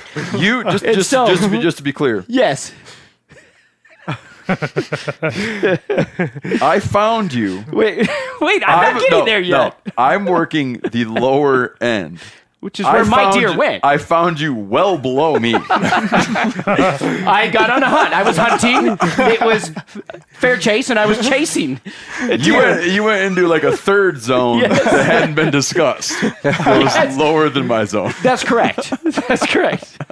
I cannot confirm nor deny. So basically, I go down through here, and I, I kind of went up higher at first, thinking I'd look down because I thought the angled direction that the buck did leave was more down in the in the same direction that I had been going. And so, anyways, I get to where this clearing is, and I, I get to look out in the clearing, and there's no buck. But as I look towards the left down the hill, I see the rack through the trees with my bare eyes. It was 125 yards away. It was hard to range because it was through the trees, and if I moved my head three inches or six inches to the right, left, up, or down, like I'd lose the deer. It was one of the, you know when you just zone in, and it was like Got your window. eyeball to eyeball with the window, me looking straight at this deer, straight on. I could see it was wider in its ears, and it was wider than anything we see. I couldn't see due to all the trees and branches. Uh, I couldn't see the forest, couldn't see more, you know, about thickness, etc. So I stopped and stared at this buck, and got on my binos, and the buck didn't move, didn't blink, didn't twitch an ear, and just stared right at me. And it's crazy when you talk about Stewart how the deer can see you because I I felt pretty lucky that I saw this deer through this window, and it obviously saw me right away.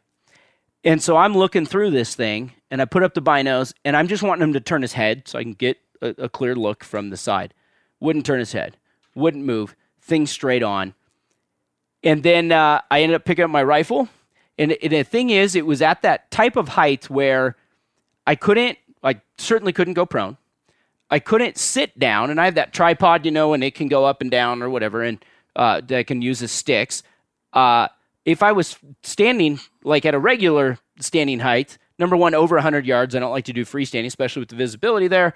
It was a crouching position. It was like the most awkward position uh, that you can have. Is this crouching position is the angle I could see the deer at? I knew if I left this window, the deer was gone. Yeah.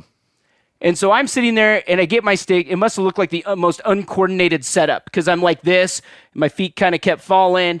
And so I get the rest, and I have the crosshairs on the deer, but I can only see kind of from the chest up, half the chest up, and it's looking straight on.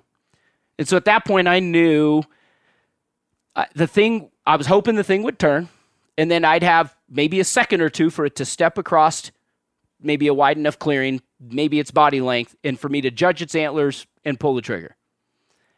And so I was sitting there and I was thinking, but you know how it is. Once you have your crosshairs on the animal, once the animal's looking at you, I can see it's wider in its ears. I even turned to my cameraman behind me who was with me and said, oh, I'm, I'm going to kind of wait and see. And I was like talking to him and just wrestling it through in my mind.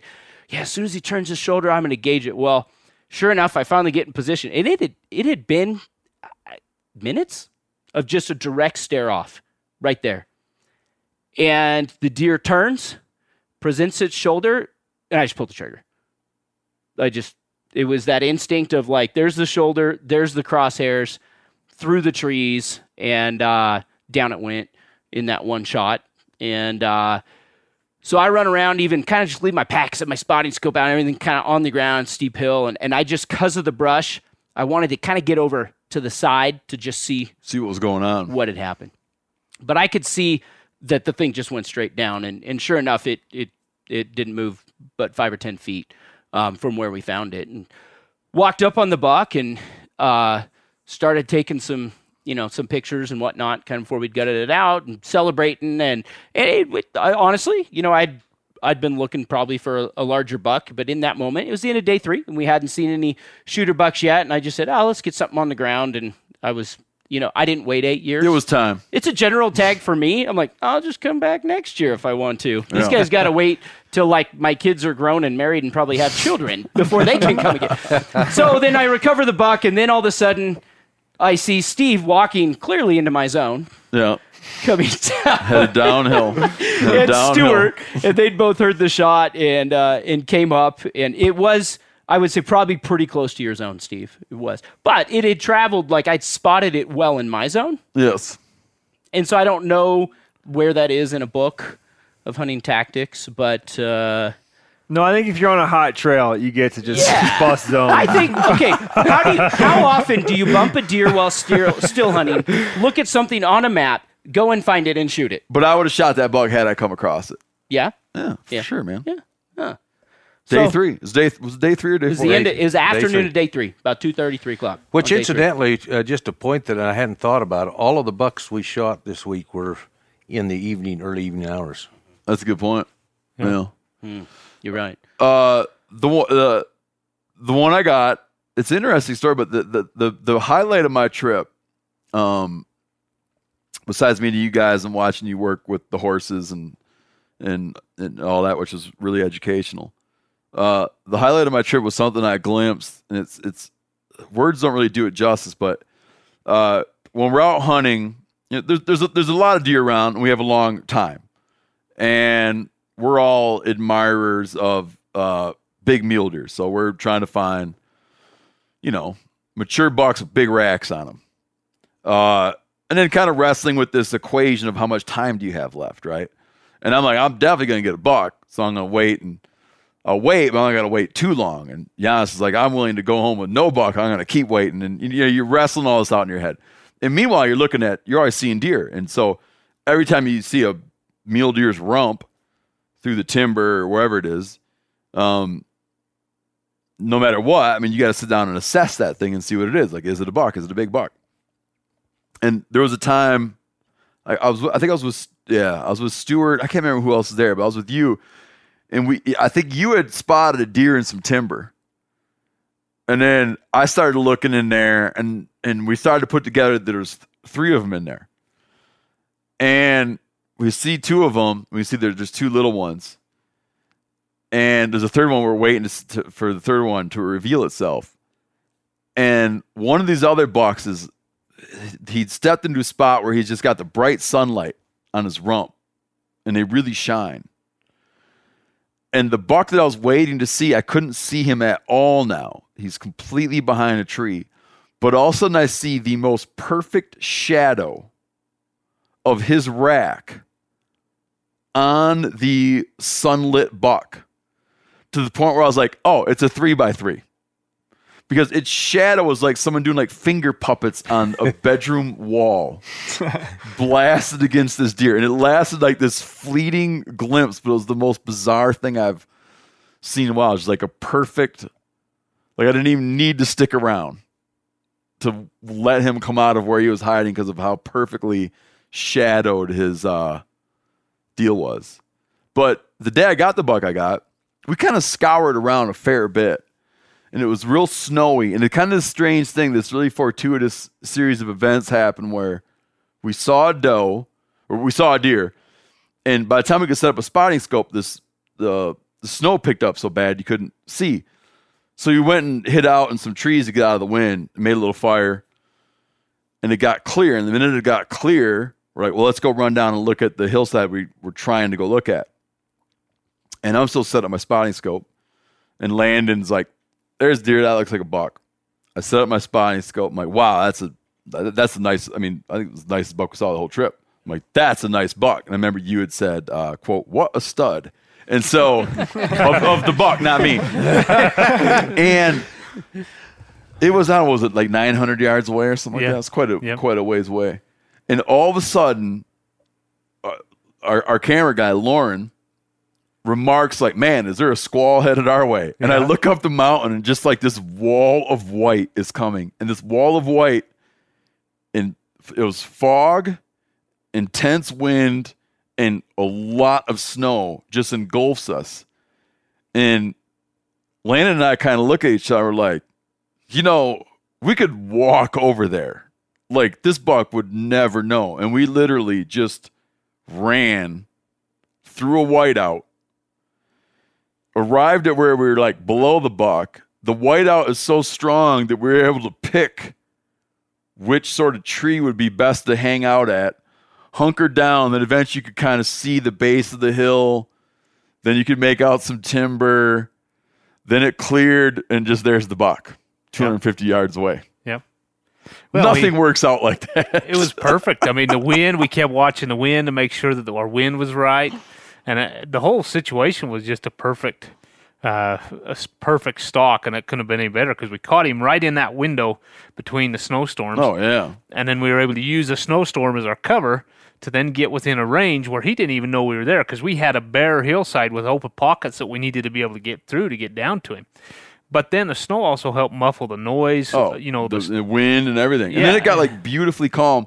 And the other thing that we both observed later that never happens is we had a landmark, which was Yeah. the shiny white, the shiny tree. snag. Yep. Uh, and a lot of times you'll kind of move away and your landmarks cease to make sense. Yep. But we got up, and as it started to clear, we were in agreement like, that's the tree. Yep. Yep. And then lo and behold, like the buck was under the tree. Yeah. It was nothing. I mean, not nothing ever works out that way, but that was one of the more amazing. That's how good Crooked Sky is. They That's- can call in squalls so you can make a stalk. summons a, he summoned a squall. That's right. He summoned a squall. I, I wish to we allow had us that to kind of power uh, sometimes, but uh, So how and how far was that? How far did you get then when you stopped? Was it two something? We we stopped and hunkered down and waited for the weather to clear. And when the buck stepped, I mean, he ste- I say he stepped out, but he stepped. Yeah, he stepped out. We we couldn't see him, and all of a sudden there he was, 256 yards. Nothing ever works out quite like that unless Stewart says, I've got a plan. Let's drive this piece of timber up here at 10,000 feet on the side of this shale mountain. And you just go and sit down at the end of the shale mountain and wait for a buck to come to you. Your word for it doesn't give away your spot. That's your own personal term for it, or do people know it as that? I think they know it. You said, huh? uh, you know, I I don't know that t- we we uh, we gave it a name, uh, but I don't think there's any name on a map like that. But we gave gave it a name of Dangling Gardens because you're you're virtually hanging when you're coming around through that patch of timber. You're grabbing for any kind of pine bough to keep you upright because it's just it, uh, it's really steep on the on the side slant with rock and and uh, it, it's a workout. It'll have you in a lather, just in a in a in about a half a mile, you know, hike. I You're- tripped eleven times and slid downhill on that drive for you. Janis. You had a little counter. You just pressing the button every time. Yeah, my my film guy just kept laughing, and then on the way back he kept doing it. That was And that's the thing, man. So much respect for you, Stewart, of of the I mean the physical nature. We talk a lot about horseback, but I mean that that day uh, that you shot your buck, Janis. I mean it was you know there's I think I looked it was 18 miles and maybe 10 of that was on horseback and eight we didn't stop for 12 14 hours. We were just just going. Yeah, no, it was a beautiful day to walk around in the mountains. I mean, it was just yeah. Tell tell that We had- story real we quick because I think it's. multiple good horse rides. Oh no, I What want you to tell the story? story. The thing is, I think it kind of demonstrates when you're hunting with someone who spent 30 years hunting the area. Yep. Just like talk about how that played out with the buck you got. Well, prior to that was the first day I got to hunt with Stewart. Prior to that, I'd been hunting with Landon. We've been hunting sort of the other side of this drainage and looking over at this mountain, which Dangling Gardens dangle on. and uh, he kept saying, you know, there's bucks in that patch of timber, and like Adam, like you're seeing them. Well, no, well No. he's seen them there in the past. And Adam went by it one day and he's like, Man, it's just like a big rocky hillside. There's probably not any bucks over there. And then the next day, or no, that same afternoon, I hunted it backwards and I looked over there some and I'm like, Yeah, it just doesn't look like a real bucky spot because it's just like rocks. But Landon few had said it was too, right? Yeah. Yeah. Um, Wait, was wasn't there a story of the past where you'd done the same thing and a lot of bucks came out of there? Yeah, we I had a, a hunter from Pennsylvania, and, and he'd been all over. He'd been to Africa, and so he, you know, and he was he was a good hunter, but he was in his older years, and so that was a way for How'd us you get to- him up there? He couldn't have been that old. We well, he was. He was in his. Uh, he would have been in his late late sixties, early seventies, and uh, he was a bigger fellow and and uh, but pretty physical and robust even at his age. But uh, we rode him. We got him uh, dropped off at the point that would have been close to where Janis was. On was. horseback? On horseback. Oh, really? He wasn't going to get off. So we Wait, we we, why'd we we walk it? well, we, No, that was the drop-off. That was the drop Uh. off, not the not the hike through. But we uh, we went through that same batch uh, of timber. We'd had it. It was a tough. We were having a. It was a dry, uh, kind of an almost Indian summary type hunt uh, week, and so everything was just really tough and held up in the timber tight. And we thought this is one of our only options is to see if we can walk through this uh, this strip of timber, which has kind of a natural funnel effect they don't like to go down on that. They, they'd rather traverse around because they've got uh, cover and feed. And we haven't discussed. We don't have time to get into it. We haven't discussed the slide. Like this is the most slide rock intensive location I've ever been. Scree slides. It's it's it's a lot of rock and, and a lot of sli- we call it slide rock up there. You know, from our terminology. and nothing wants to walk on that stuff. They don't they don't like to, and so that's part of the you know that timber was kind of nestled in in such a way that as it came around uh, in a tree line fashion uh, on that on that mountain that in the past we had driven that and we had driven out when we got over we heard a shot get around he's killed a buck and the guy says I had to do something he says that there were 13 bucks went in front of me and I had to take one so you know, he just uh, you know he just it, he's, it blew him away that that, that would even because I think, and, and I thought the same thing early on as when you glass it, you're thinking there's no way, it's too rocky, too. But they like it does have brush in there that they like to nibble on.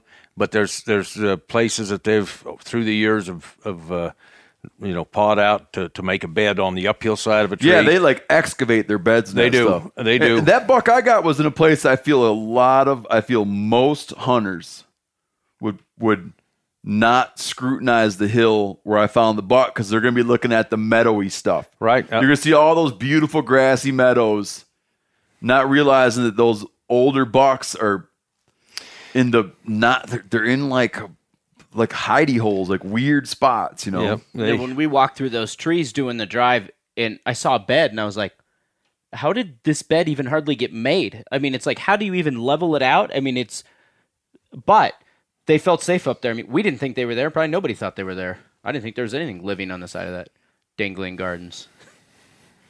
That's that's their bed down uh, site. You know that they can, especially when it's cold, they can go around it. It gets that. Uh, uh, it's on a south facing slope, and they can get that sun, and yet they've got escape routes.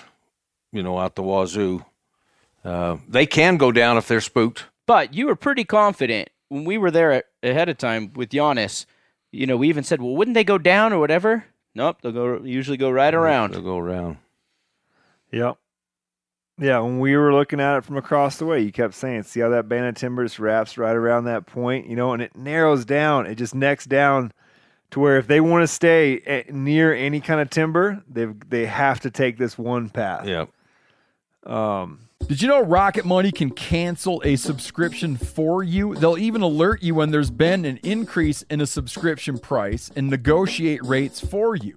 I can see my subscriptions in one place, and if I see something I don't want, Rocket Money can help me cancel it with just a few taps. You wouldn't believe how many people are paying for subscriptions they don't use. This happened to me. It's annoying. This helps you find it out and get rid of it.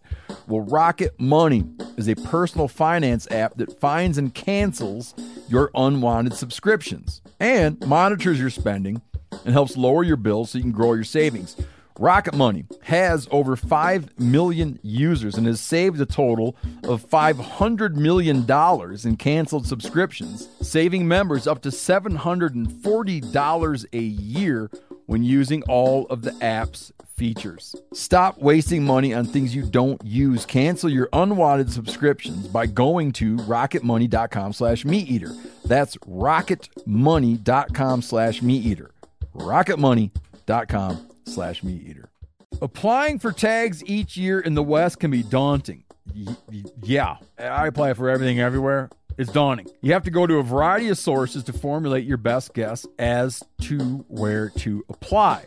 Well, this is a thing of the past now. onX just launched hunt research tools to simplify the process for all hunters. This tool helps organize the data that matters, makes comparing hunt options easy, and helps hunters develop a plan based on real metrics rather than gut feelings. OnX Hunt also offers all elite members a free digital membership to Huntin' Fool, who I use, for boots on the ground insight and knowledge, and a membership to Hunt Reminder so you never miss another deadline. Stop stressing over application season and apply with confidence in 2024. Check out OnX Hunt research tools, free for all onX Hunt Elite members. Not an Elite member?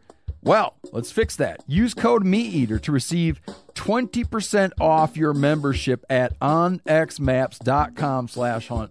This is an app I use literally every day. I use it for every aspect of hunting, scouting, trapping, you name it. Hey, I'm excited to share our newest sponsor here on the MeatEater podcast, which is Poncho Outdoors. The reason I'm excited is I buy their shirts anyways. I don't, I don't, I listen, man. I, I rarely go into stores to buy clothes. I like to, I just buy my stuff online, and I love their shirts. Max, that I work with, Max Bard, who comes on the podcast one day. I don't know if he sent me a link to this place. I went on and bought some shirts. Dude, they make some good shirts, and they even have an option where if you're like a skinny dude, you can click like the skinny dude thing and get like a whole different cut of the shirt. It's great. Based in Austin, Texas, Poncho is committed to crafting the world's best outdoor shirts for men. They got it started out with a lightweight fishing shirt. Now they make all kinds of other lines Western, denim, flannel, corduroy. Better fitting, not, not all baggy. Better performing because they got modern fabrics with some stretch and breathability and way comfortable.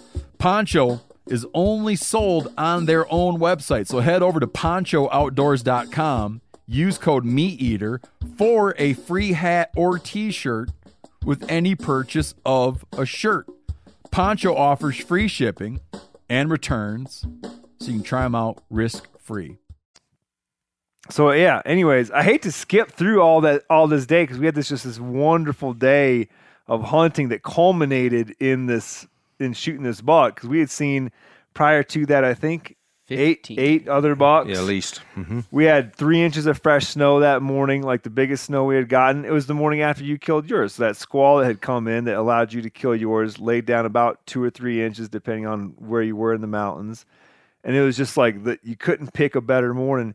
And that's something I like to remark on. Did you notice how the weather seemed to really like it was either like very nice or you'd have this like crazy squall move in and you'd be Yeah. like, holy shit.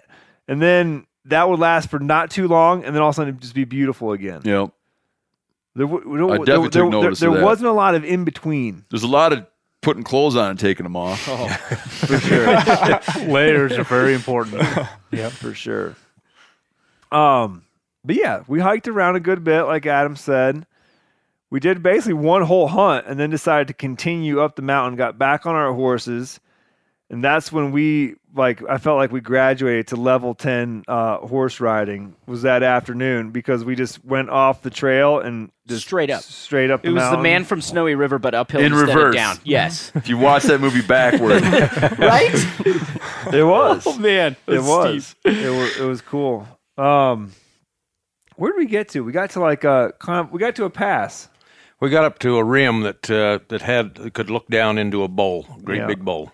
It was actually the only time we stopped all day. Did lunch there for about a half hour, and other than that, from dark to dark, we didn't stop moving. Right?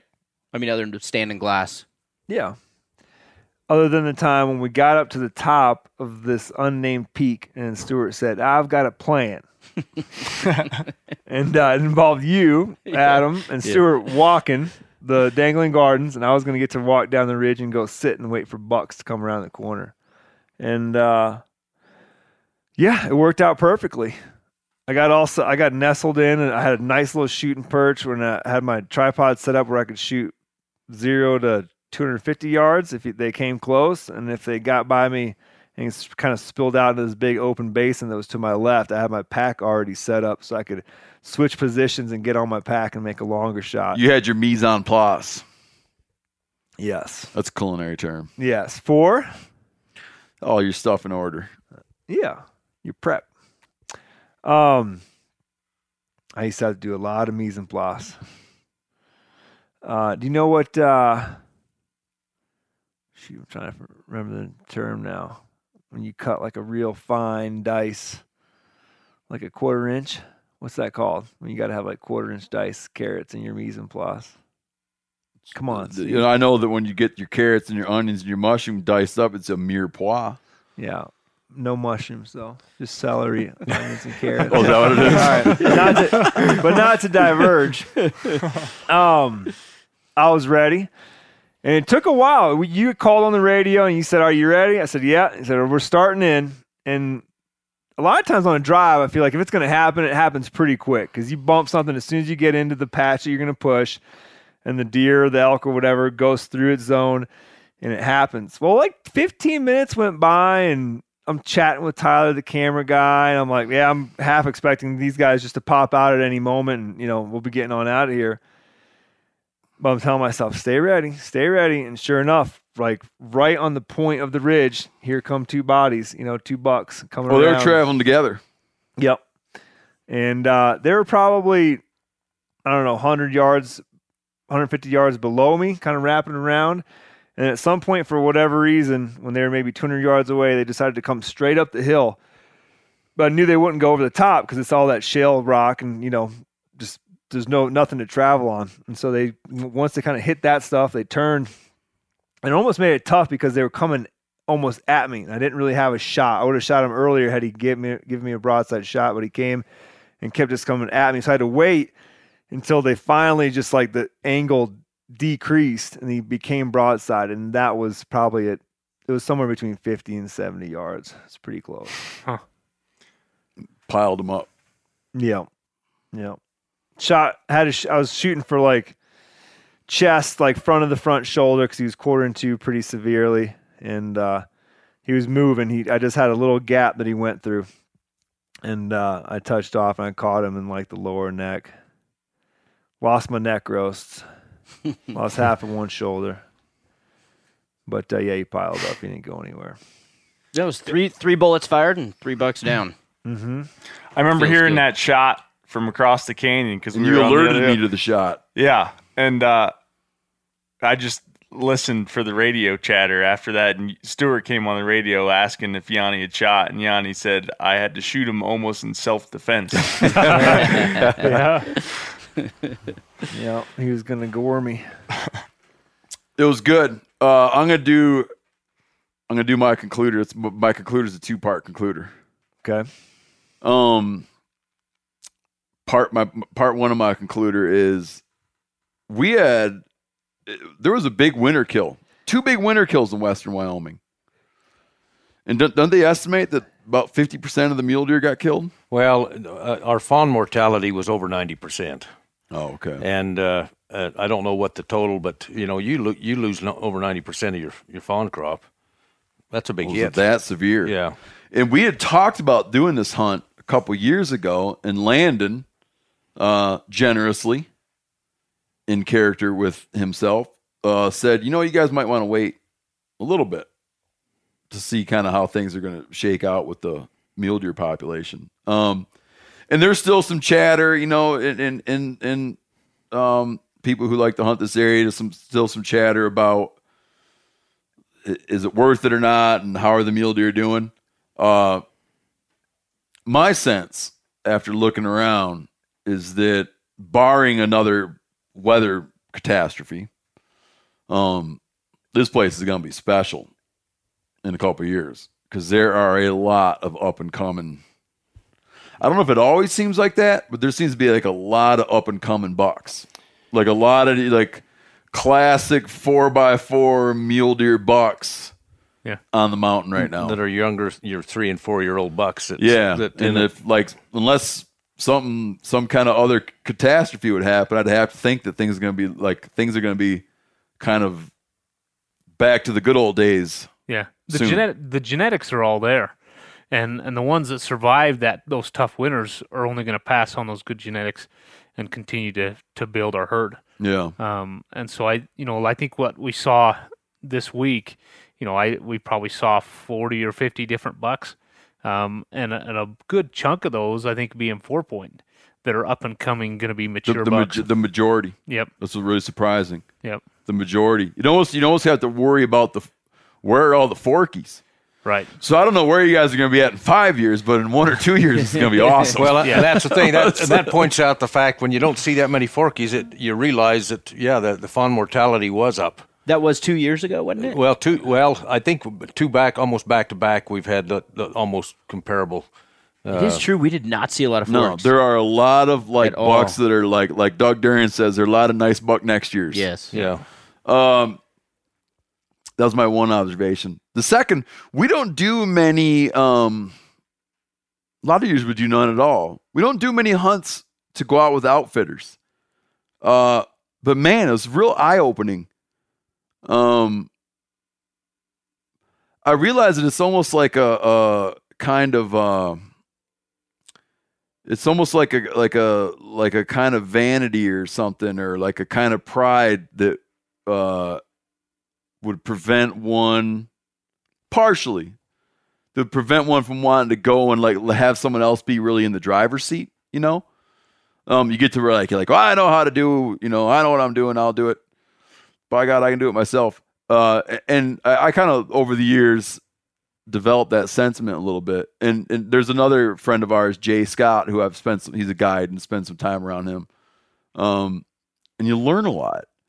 It was fun. Like it was really fun to be out with you guys and see. Um, you have phenomenal game eyes. I want to know if you have a good game eye in looking for those animals in that spot. I'd love to see if you got a good game eye somewhere else. I don't know. Yeah. Like if you were in Michigan, would you be spotting deer through uh, thick brush all the time? Would you be like, "There's a deer ankle, 20 yards away," or um, you know, you guys have phenomenal game eyes, and then just the stuff about the horses. And I appreciate and hanging out with you guys, and that's why I would just so hardly recommend people that want to go do a hunt like this to hook up with you guys. Is um, you uh, you teach like you you guys teach without lecturing. I, I don't know quite know how to put it, but in a very like gracious, friendly way of just wanting not wanting to like get people to do what you want to do, but just wanting to get people to um have an experience. have a positive one. Yeah, like have an experience and come away a better person. Like you really shared a lot of information.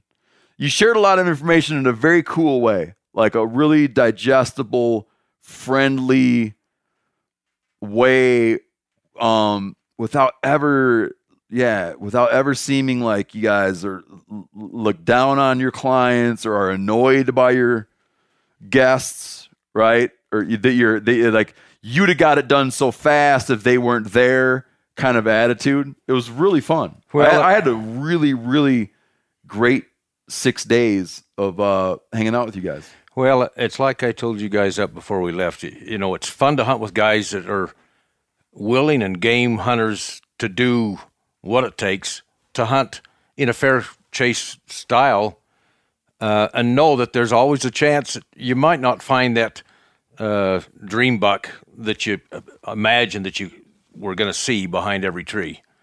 Uh, I think Janis and I talked earlier about the, the you know the tough winter, and that there was always that possibility. We hadn't really seen what what we were going to experience, but w- it became apparent. And I and I have to be honest, I was nervous, knowing that you guys had you know eight eight points. That's a lot of points. Uh, had taken and and cashed in on those to come and hunt with us this year. Uh, maybe it'd be a disaster that we wouldn't see any deer. That it was it was going to be that tough, but uh, you guys w- made it worthwhile to hunt with because you guys had good game eyes, which improves our ability of, of saying, okay, we know the train. You guys, you know, may have seen that buck. Now let, we know how a little bit how to get to that. Mm-hmm. Those are things that, to me, uh, the experience of the hunter that comes and hunts with us is is overall, whether it's in camp, whether it's on horseback, because the more you can enjoy the horseback ride, the more you'll enjoy the overall hunt. Because uh, it's no fun if if if you're just uh, if you got you know puckered up butt in the saddle, thinking Stuff. thinking when's this ride going to be over? You know I, I to me it, it just I, I could empathize because I, I knew i grew up on a horse. And the first time i went, went with dad hunting as a 14 year old boy and we were traversing across a, a side hill that was uh, slick and snowy and my horse slipped. It just frightened me to death. And i thought wow i don't know if i've it's not a very comfortable scenario. Yeah, I did spend a lot of time wondering what it's like to have one of those things roll over on you. but you had it. It rolled over on you. You were all right. In the You creek. Got to get out of the way. yeah. Seth, what do you got? You got a good concluder? Even bad concluder, I don't care. Um, I don't know if I'm quite a horseman yet. No, you're allergic to horses, Seth. The whole time Seth's eyes are watering, his nose is running. Um, it's like being out in a boat with Janis. I, I, I re- after this week, I respect horses in a way that I, I'd never, I've never done before. Um, I've always kind of like just rode them off, just because I'm, uh, you know, always miserable when I'm around them. yeah, but you grew up. Uh, this thing, you grew up on a farm, though. But you guys raise hogs and whatnot. We had horses too when I was younger. Just I never like, I don't know, I just never paid attention to them. Never drawn to them. Yeah, never drawn to them. Um, but watching Landon and Stewart do what they do with horses and and just like the overall experience this week. Makes everybody want to be a cowboy, doesn't it? Yeah. Oh yeah. I was like riding out, being like, "Where would I keep a horse?" Dude, Yeah, Steve was like, Steve was like, you know what? Maybe I'll keep one out at Matt's place. And Miles, he's got he's got room. Janis, I asked you the same thing on the way out today. We were riding. I'm like, so you think you'd ever get horses, right? Yeah. First, I think I'm just going to start with some chaps and a hat.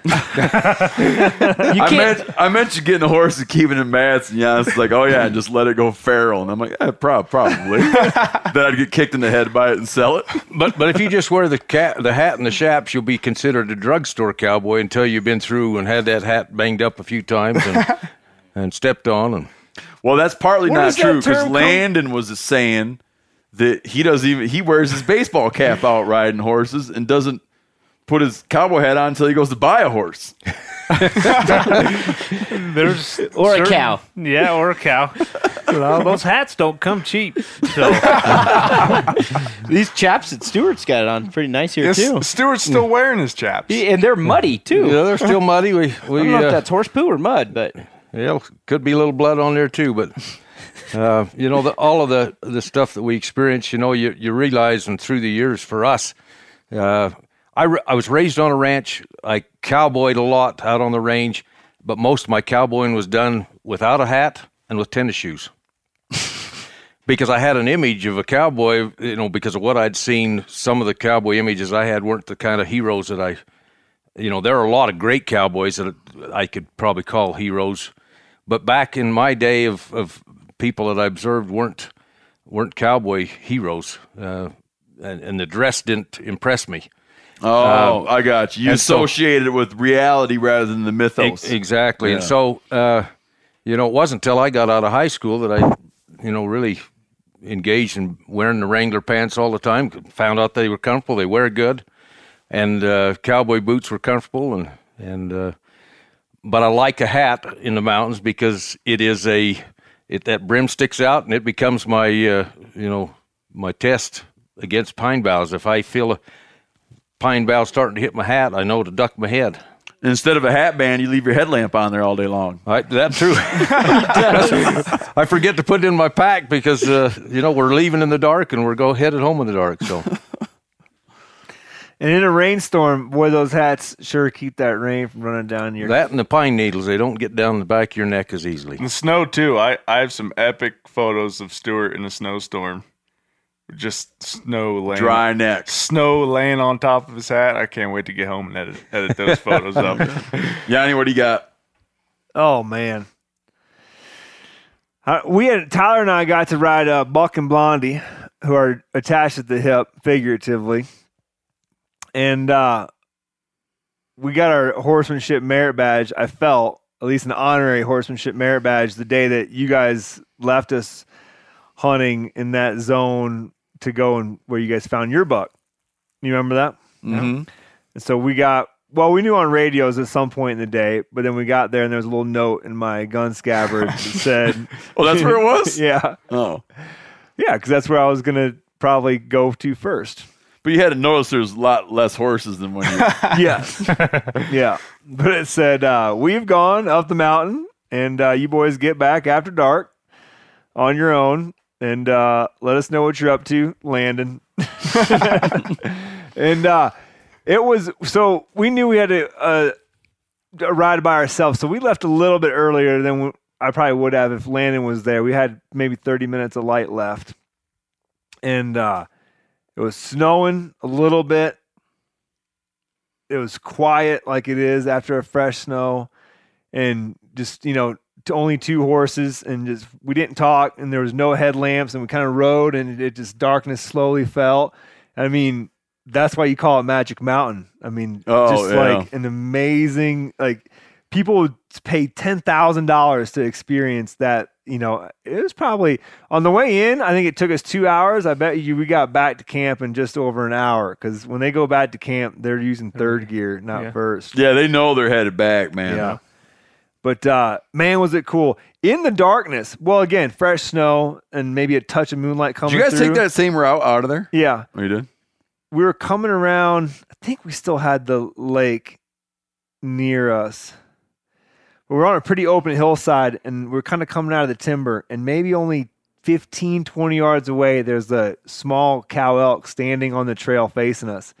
And the horse didn't see her quite as soon as I did. She took like three more steps and then stopped, and they just kind of had a stare off. And finally, the cow elk spooked.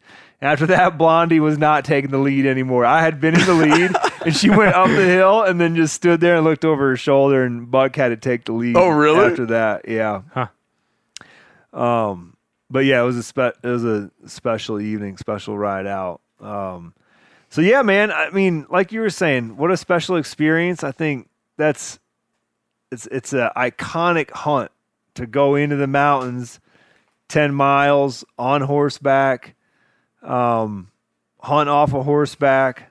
I mean, you read about it. People write novels You know, all you know many hunting magazines have stories of them in every fall about the adventure we just did you know and if you want to do one with some capable and uh, trustworthy outfitters that have their program tight these guys would be the ones to do it with yeah, I agree. Steve, can I say a I couple appreciate words? that. You- um, you- you're next. Am No, I? you- you Okay, don't well, I didn't. Not part of the MeatEater crew, so I didn't. Oh no, no, Am I? the concluders are. Yeah, Everybody gets it's one. gratis, man. Go ahead. I, I felt like you know when somebody invites you to their home, and uh, you know you, the shoes come off, and you're just you're comfortable, and maybe you're commenting on the taxidermy on the wall. You go into the garage and see what they have, and you just you feel like they just open up to you. That's how I felt. I think with Stewart and Landon, it was like especially for Stewart because of all the years, and even Landon since what going up there since you were four is I mean every every tree. I mean we even commented on the way out today on the horses how we went in there and we'd looked on you know the computer different things you know onX and Google you know uh, you know Earth or whatever, but we went in and came out felt like we knew that so much better after a week. Imagine 30 years or you know 20 years or whatever it is to see it. And I felt like we got a view kind of into their living room, you know, of them. You Well, could- the night we got here, you remember, the restaurant was closed, We and we literally got a view in the living room. yeah, we we got here after 9 p.m. They made us pancakes. with and- and and both their wives were there. Yeah, pancakes and bacon, all those things. But then to go up there too, I felt like it was such this. They have this pride in all those rocks and the you know the you know the crooked sky and all those different things, and that I felt like they had this like they just opened it up, and and I think it was an honor for us to be able to be brought into something that was so special for them. It was an honor Yeah, for me, anyway. sure. Yeah. Okay, you guys get to do yours, but one of you, I, I, I hate to tell what a man what his concluder needs to be, but you should tell people how to come find you, the best way to come find you, and like and what you offer. You know, what kind of hunts you guys do. Well, um, obviously, I'll guess go on on the beginning of that. Um, we have an Instagram page, we have a Facebook page, we got a website up um, that we'd invite you to go check out. Um, we're we are a little bit lacking in some of that stuff, um, but we're trying to make it better. Um, but we would encourage that. We do like to talk with people on the phone so we can be very upfront and direct and tell them kind of what we got. So, you know, emails work. We don't mind correspondence through emails. We'd encourage that. But, you know, give us a call. We're not afraid to spend time talking with you, talking, you know, and if you got a buck tag that you've been putting in for, you know, eight years, you know, we're going to be honest with you if we feel like it's going to be a good year. Um, and But that's a, but an elk, you, you, a guy could come hunt elk on two with, with two to three points. two to three points. Yeah. And and we saw a Oh lot yeah, of can we, those. I'm going to interrupt and just mention like uh, if you had two or three points right now for Wyoming, I'd really recommend coming. Dude. we saw The elk, yeah. The elk numbers There are are some strong. there are some places, yeah. I, I'm I got a boatload of elk points, but I'm I know it was pretty cool. We pretty saw cool. some really neat bulls. You know, Yeah. the one bull we got on video was 350 plus.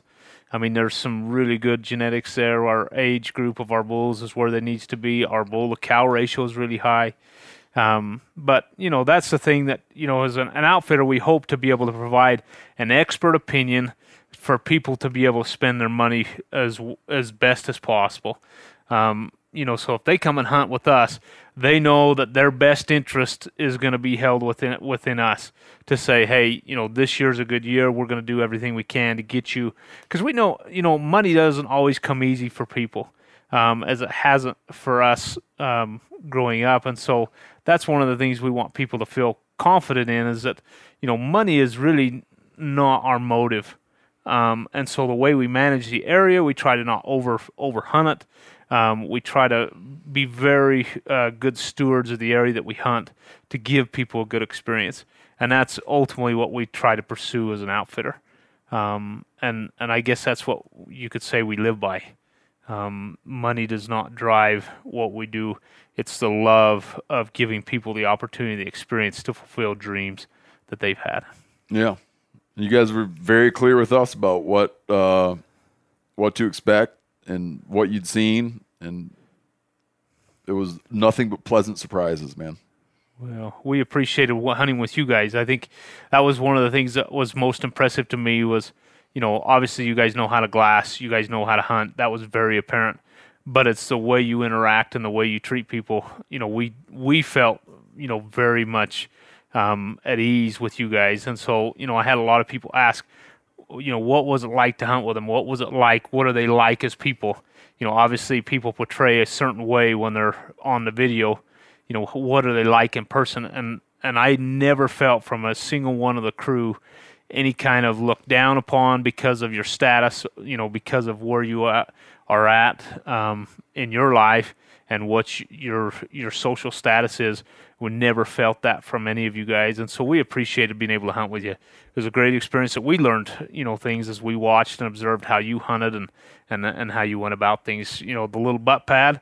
I think we're going to take that and adopt that. You know, I mean, it's it's one of those things. That, Well, if you guys could find, um, if you guys could find half of a ridge rest, you guys will can buy a whole one and split it. If you get half of ridge rest, you'll each have two butt pads. Well, that's what we want because I mean those pine boughs. They, they only work for so long. So well, that was one thing we watched. That you know we do spend a lot of time on our butts glassing, and uh, that was something we saw from you guys that thought you know that's probably a worthwhile thing to do. In the snow, especially. yes, and this time of year you never know what the weather's going to be like. And mine doubles as a napping pad. That's right. that's right. Stewart, do you have any final observations? Well, it, any any kind of thing doesn't matter. Well, for me, it was uh, it was a just a fun experience with you, you guys that like to hunt, enjoy the outdoors. I, I find more pleasure, and I I find that my friendship is kindled quicker with people that appreciate that, like I love it and appreciate it.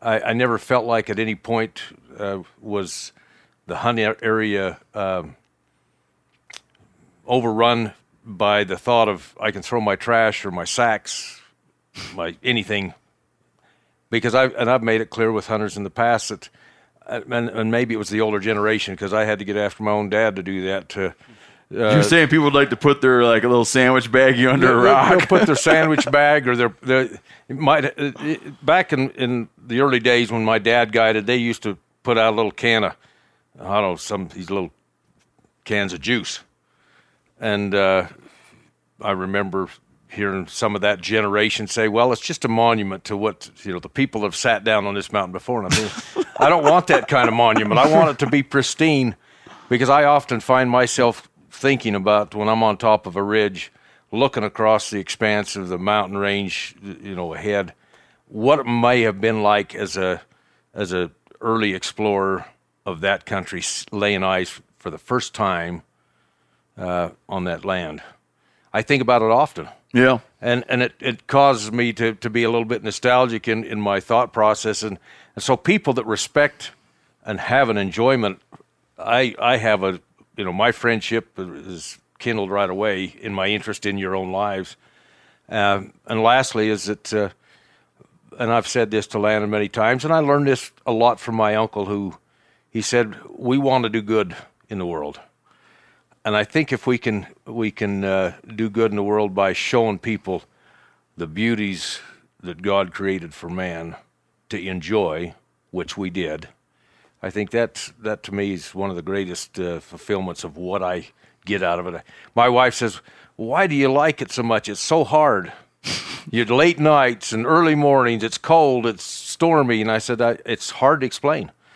But when I share the, the a, view of a of a beautiful scene uh, up on a mountain under a horse, or uh, not under the horse. Hopefully, we're on top of the horse, but on top of a horse, a good horse, and and uh, you're just saying, "Man, wow, look at that uh, landscape," or "Look at that, uh, you know, look at that big bull, a beautiful big bull," or the sunset. All of that stuff.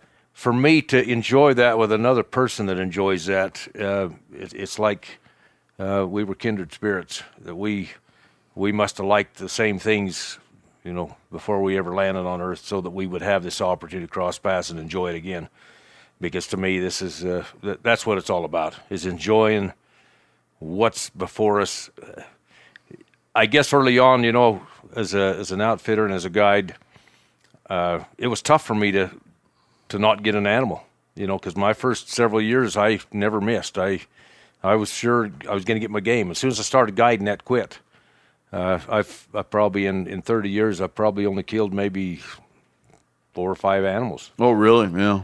I've, Yeah, I remember asking about the last time you elk hunted. He says about a decade ago or something like it's that. just it's just one of those things that now I the the fulfillment is being able to to share what I know to hopefully be successful in, in getting somebody a, an opportunity to fulfill a dream, to to experience something that that becomes a memory burned deep in their insides that says, "Hey, that was worth doing."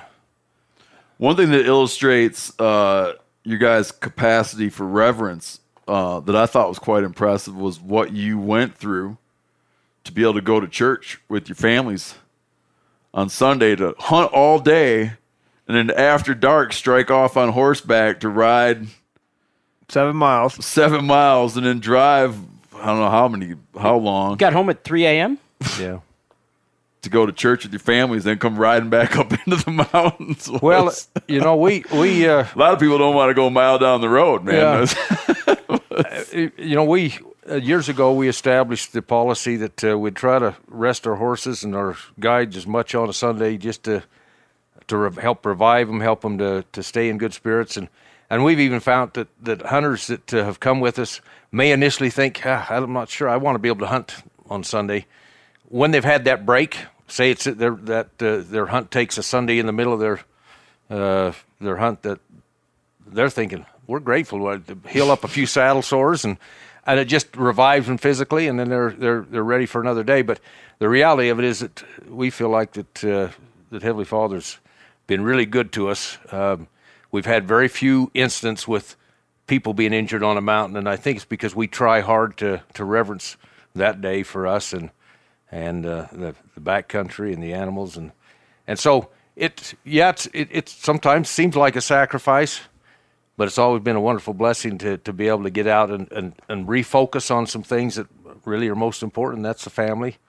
Uh, and even if even if it's only for, for half a dozen hours and then back in Yeah. to something that we again, you know, or we're ready, we're, we're ready to be geared up and do it again. Uh, so it's, it's, it's a fun thing. Oh yeah, I didn't. I didn't. Yeah, I didn't. I didn't find it any kind of annoyance. I thought it was. Uh, I thought it was admirable. Well, we we appreciate that. Uh, Those are things to to us that mean a lot to us. Uh, and uh, as I sensed was we've talked with you guys on the mountain, which is a fun thing about how you you know your families, the family is where the lasting happiness really will come over over and above any of the other stuff that that we may uh, you know achieve in life. Yeah. Yeah. Um, no, it's good. And and uh, you guys pulled some long days. It, it and it and it is you you come out. You guys. But I, I guess sometimes you guys pull. You guys pull twenty hour days. they're they're they'll end up with 20 hours and you you know you you come down a little jaded you lose a little weight but it doesn't take you long to put that weight back on you know when you get home But let me also comment though, because we're saying all these things, that when Stewart and I did go to recover my buck, he did put a rifle in his scabbard. And I said, "Oh, Stewart, what are you doing?" He said, "Well, you never know if we're gonna jump a big old buck up there." I said, "Wait, are we gonna go tell Steve and Janis?" And he just kind of gives me this smirk. so he still got it in him. I still, I still got the desire to Yeah. He said, "I got a tag." Yeah, that's good. Well, guys, thanks so much um, for taking us out. Thanks for coming on the show. I know you've been you you put in a very long week this week, so I'm glad you could come join us on the show. But I was I was very excited to kind of share some of your uh, perspectives and the details of your business with with our listeners. 'cause I know quite often people, um, you know, who don't have a lot of experience will ask like, well, what would be a good way to kind of dip my toes into this whole thing? And uh, it's it's nice to have found um, not just you, but some other people too, uh, guides we know that where you'd be like, that would be a worthwhile, uh, that'd be a worthwhile adventure to go on, is to, to hook up with you guys on a trip. So I, I encourage people to come find you. we appreciate that that uh, that means a lot uh, coming from guys that know how to hunt and and it's fun like say Lance said it's fun to hunt with guys that like to hunt and know how to hunt Yeah. It really does. We we learn from you. Like say the, the butt pad idea. we we commented that. In fact, uh, coming back, uh, was it what night? was It was Sunday night. It was Sunday night. Coming back in, I'd seen a uh, a, a little pad, a sleeping pad that uh, fell off somebody's back uh, pack, probably during the archery hunt. And I've ridden past it a time or two, you know, several times, thinking, huh. But after seeing what you guys did, I thought I told Landon, I says, "Hey, pick that up. We'll cut that up and we'll use that and put it in our packs." So All right. All right. last but not least, Oh. if you had to rate our group as uh, ho- her- horsemen on, on a scale, on a, a scale of one to ten, not individually, because I don't want you to point out one guy that really sucked on a horse. Yeah, and, Don't, and don't count the fact it took me four days to figure out how to tie a quick release knot. rate rate you as a group, Yeah, you can be honest. one to ten. yeah. I, I would say that you started out at uh, probably in the three to four range.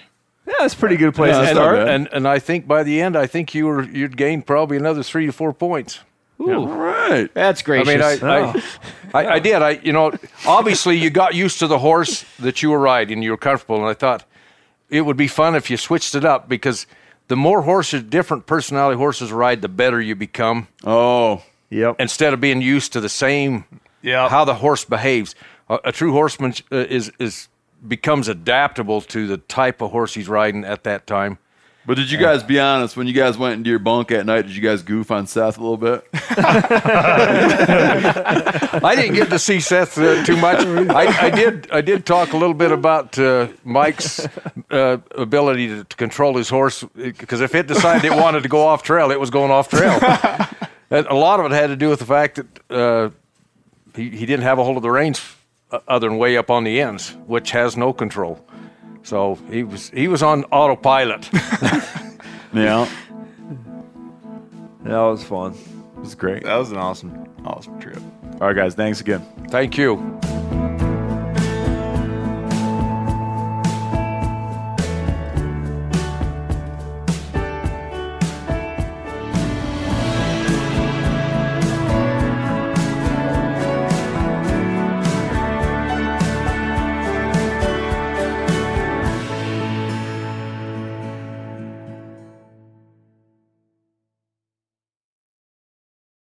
Hey, I'm excited to share our newest sponsor here on the MeatEater podcast, which is Poncho Outdoors. The reason I'm excited is I buy their shirts anyways. Dude, they make some good shirts. And they even have an option where if you're like a skinny dude, you can click like the skinny dude thing. It's great. Based in Austin, Texas, Poncho is committed to crafting the world's best outdoor shirts for men. Poncho is only sold on their own website. So head over to ponchooutdoors.com, use code MeatEater for a free hat or t shirt with any purchase of a shirt. Poncho offers free shipping and returns, so you can try them out risk free.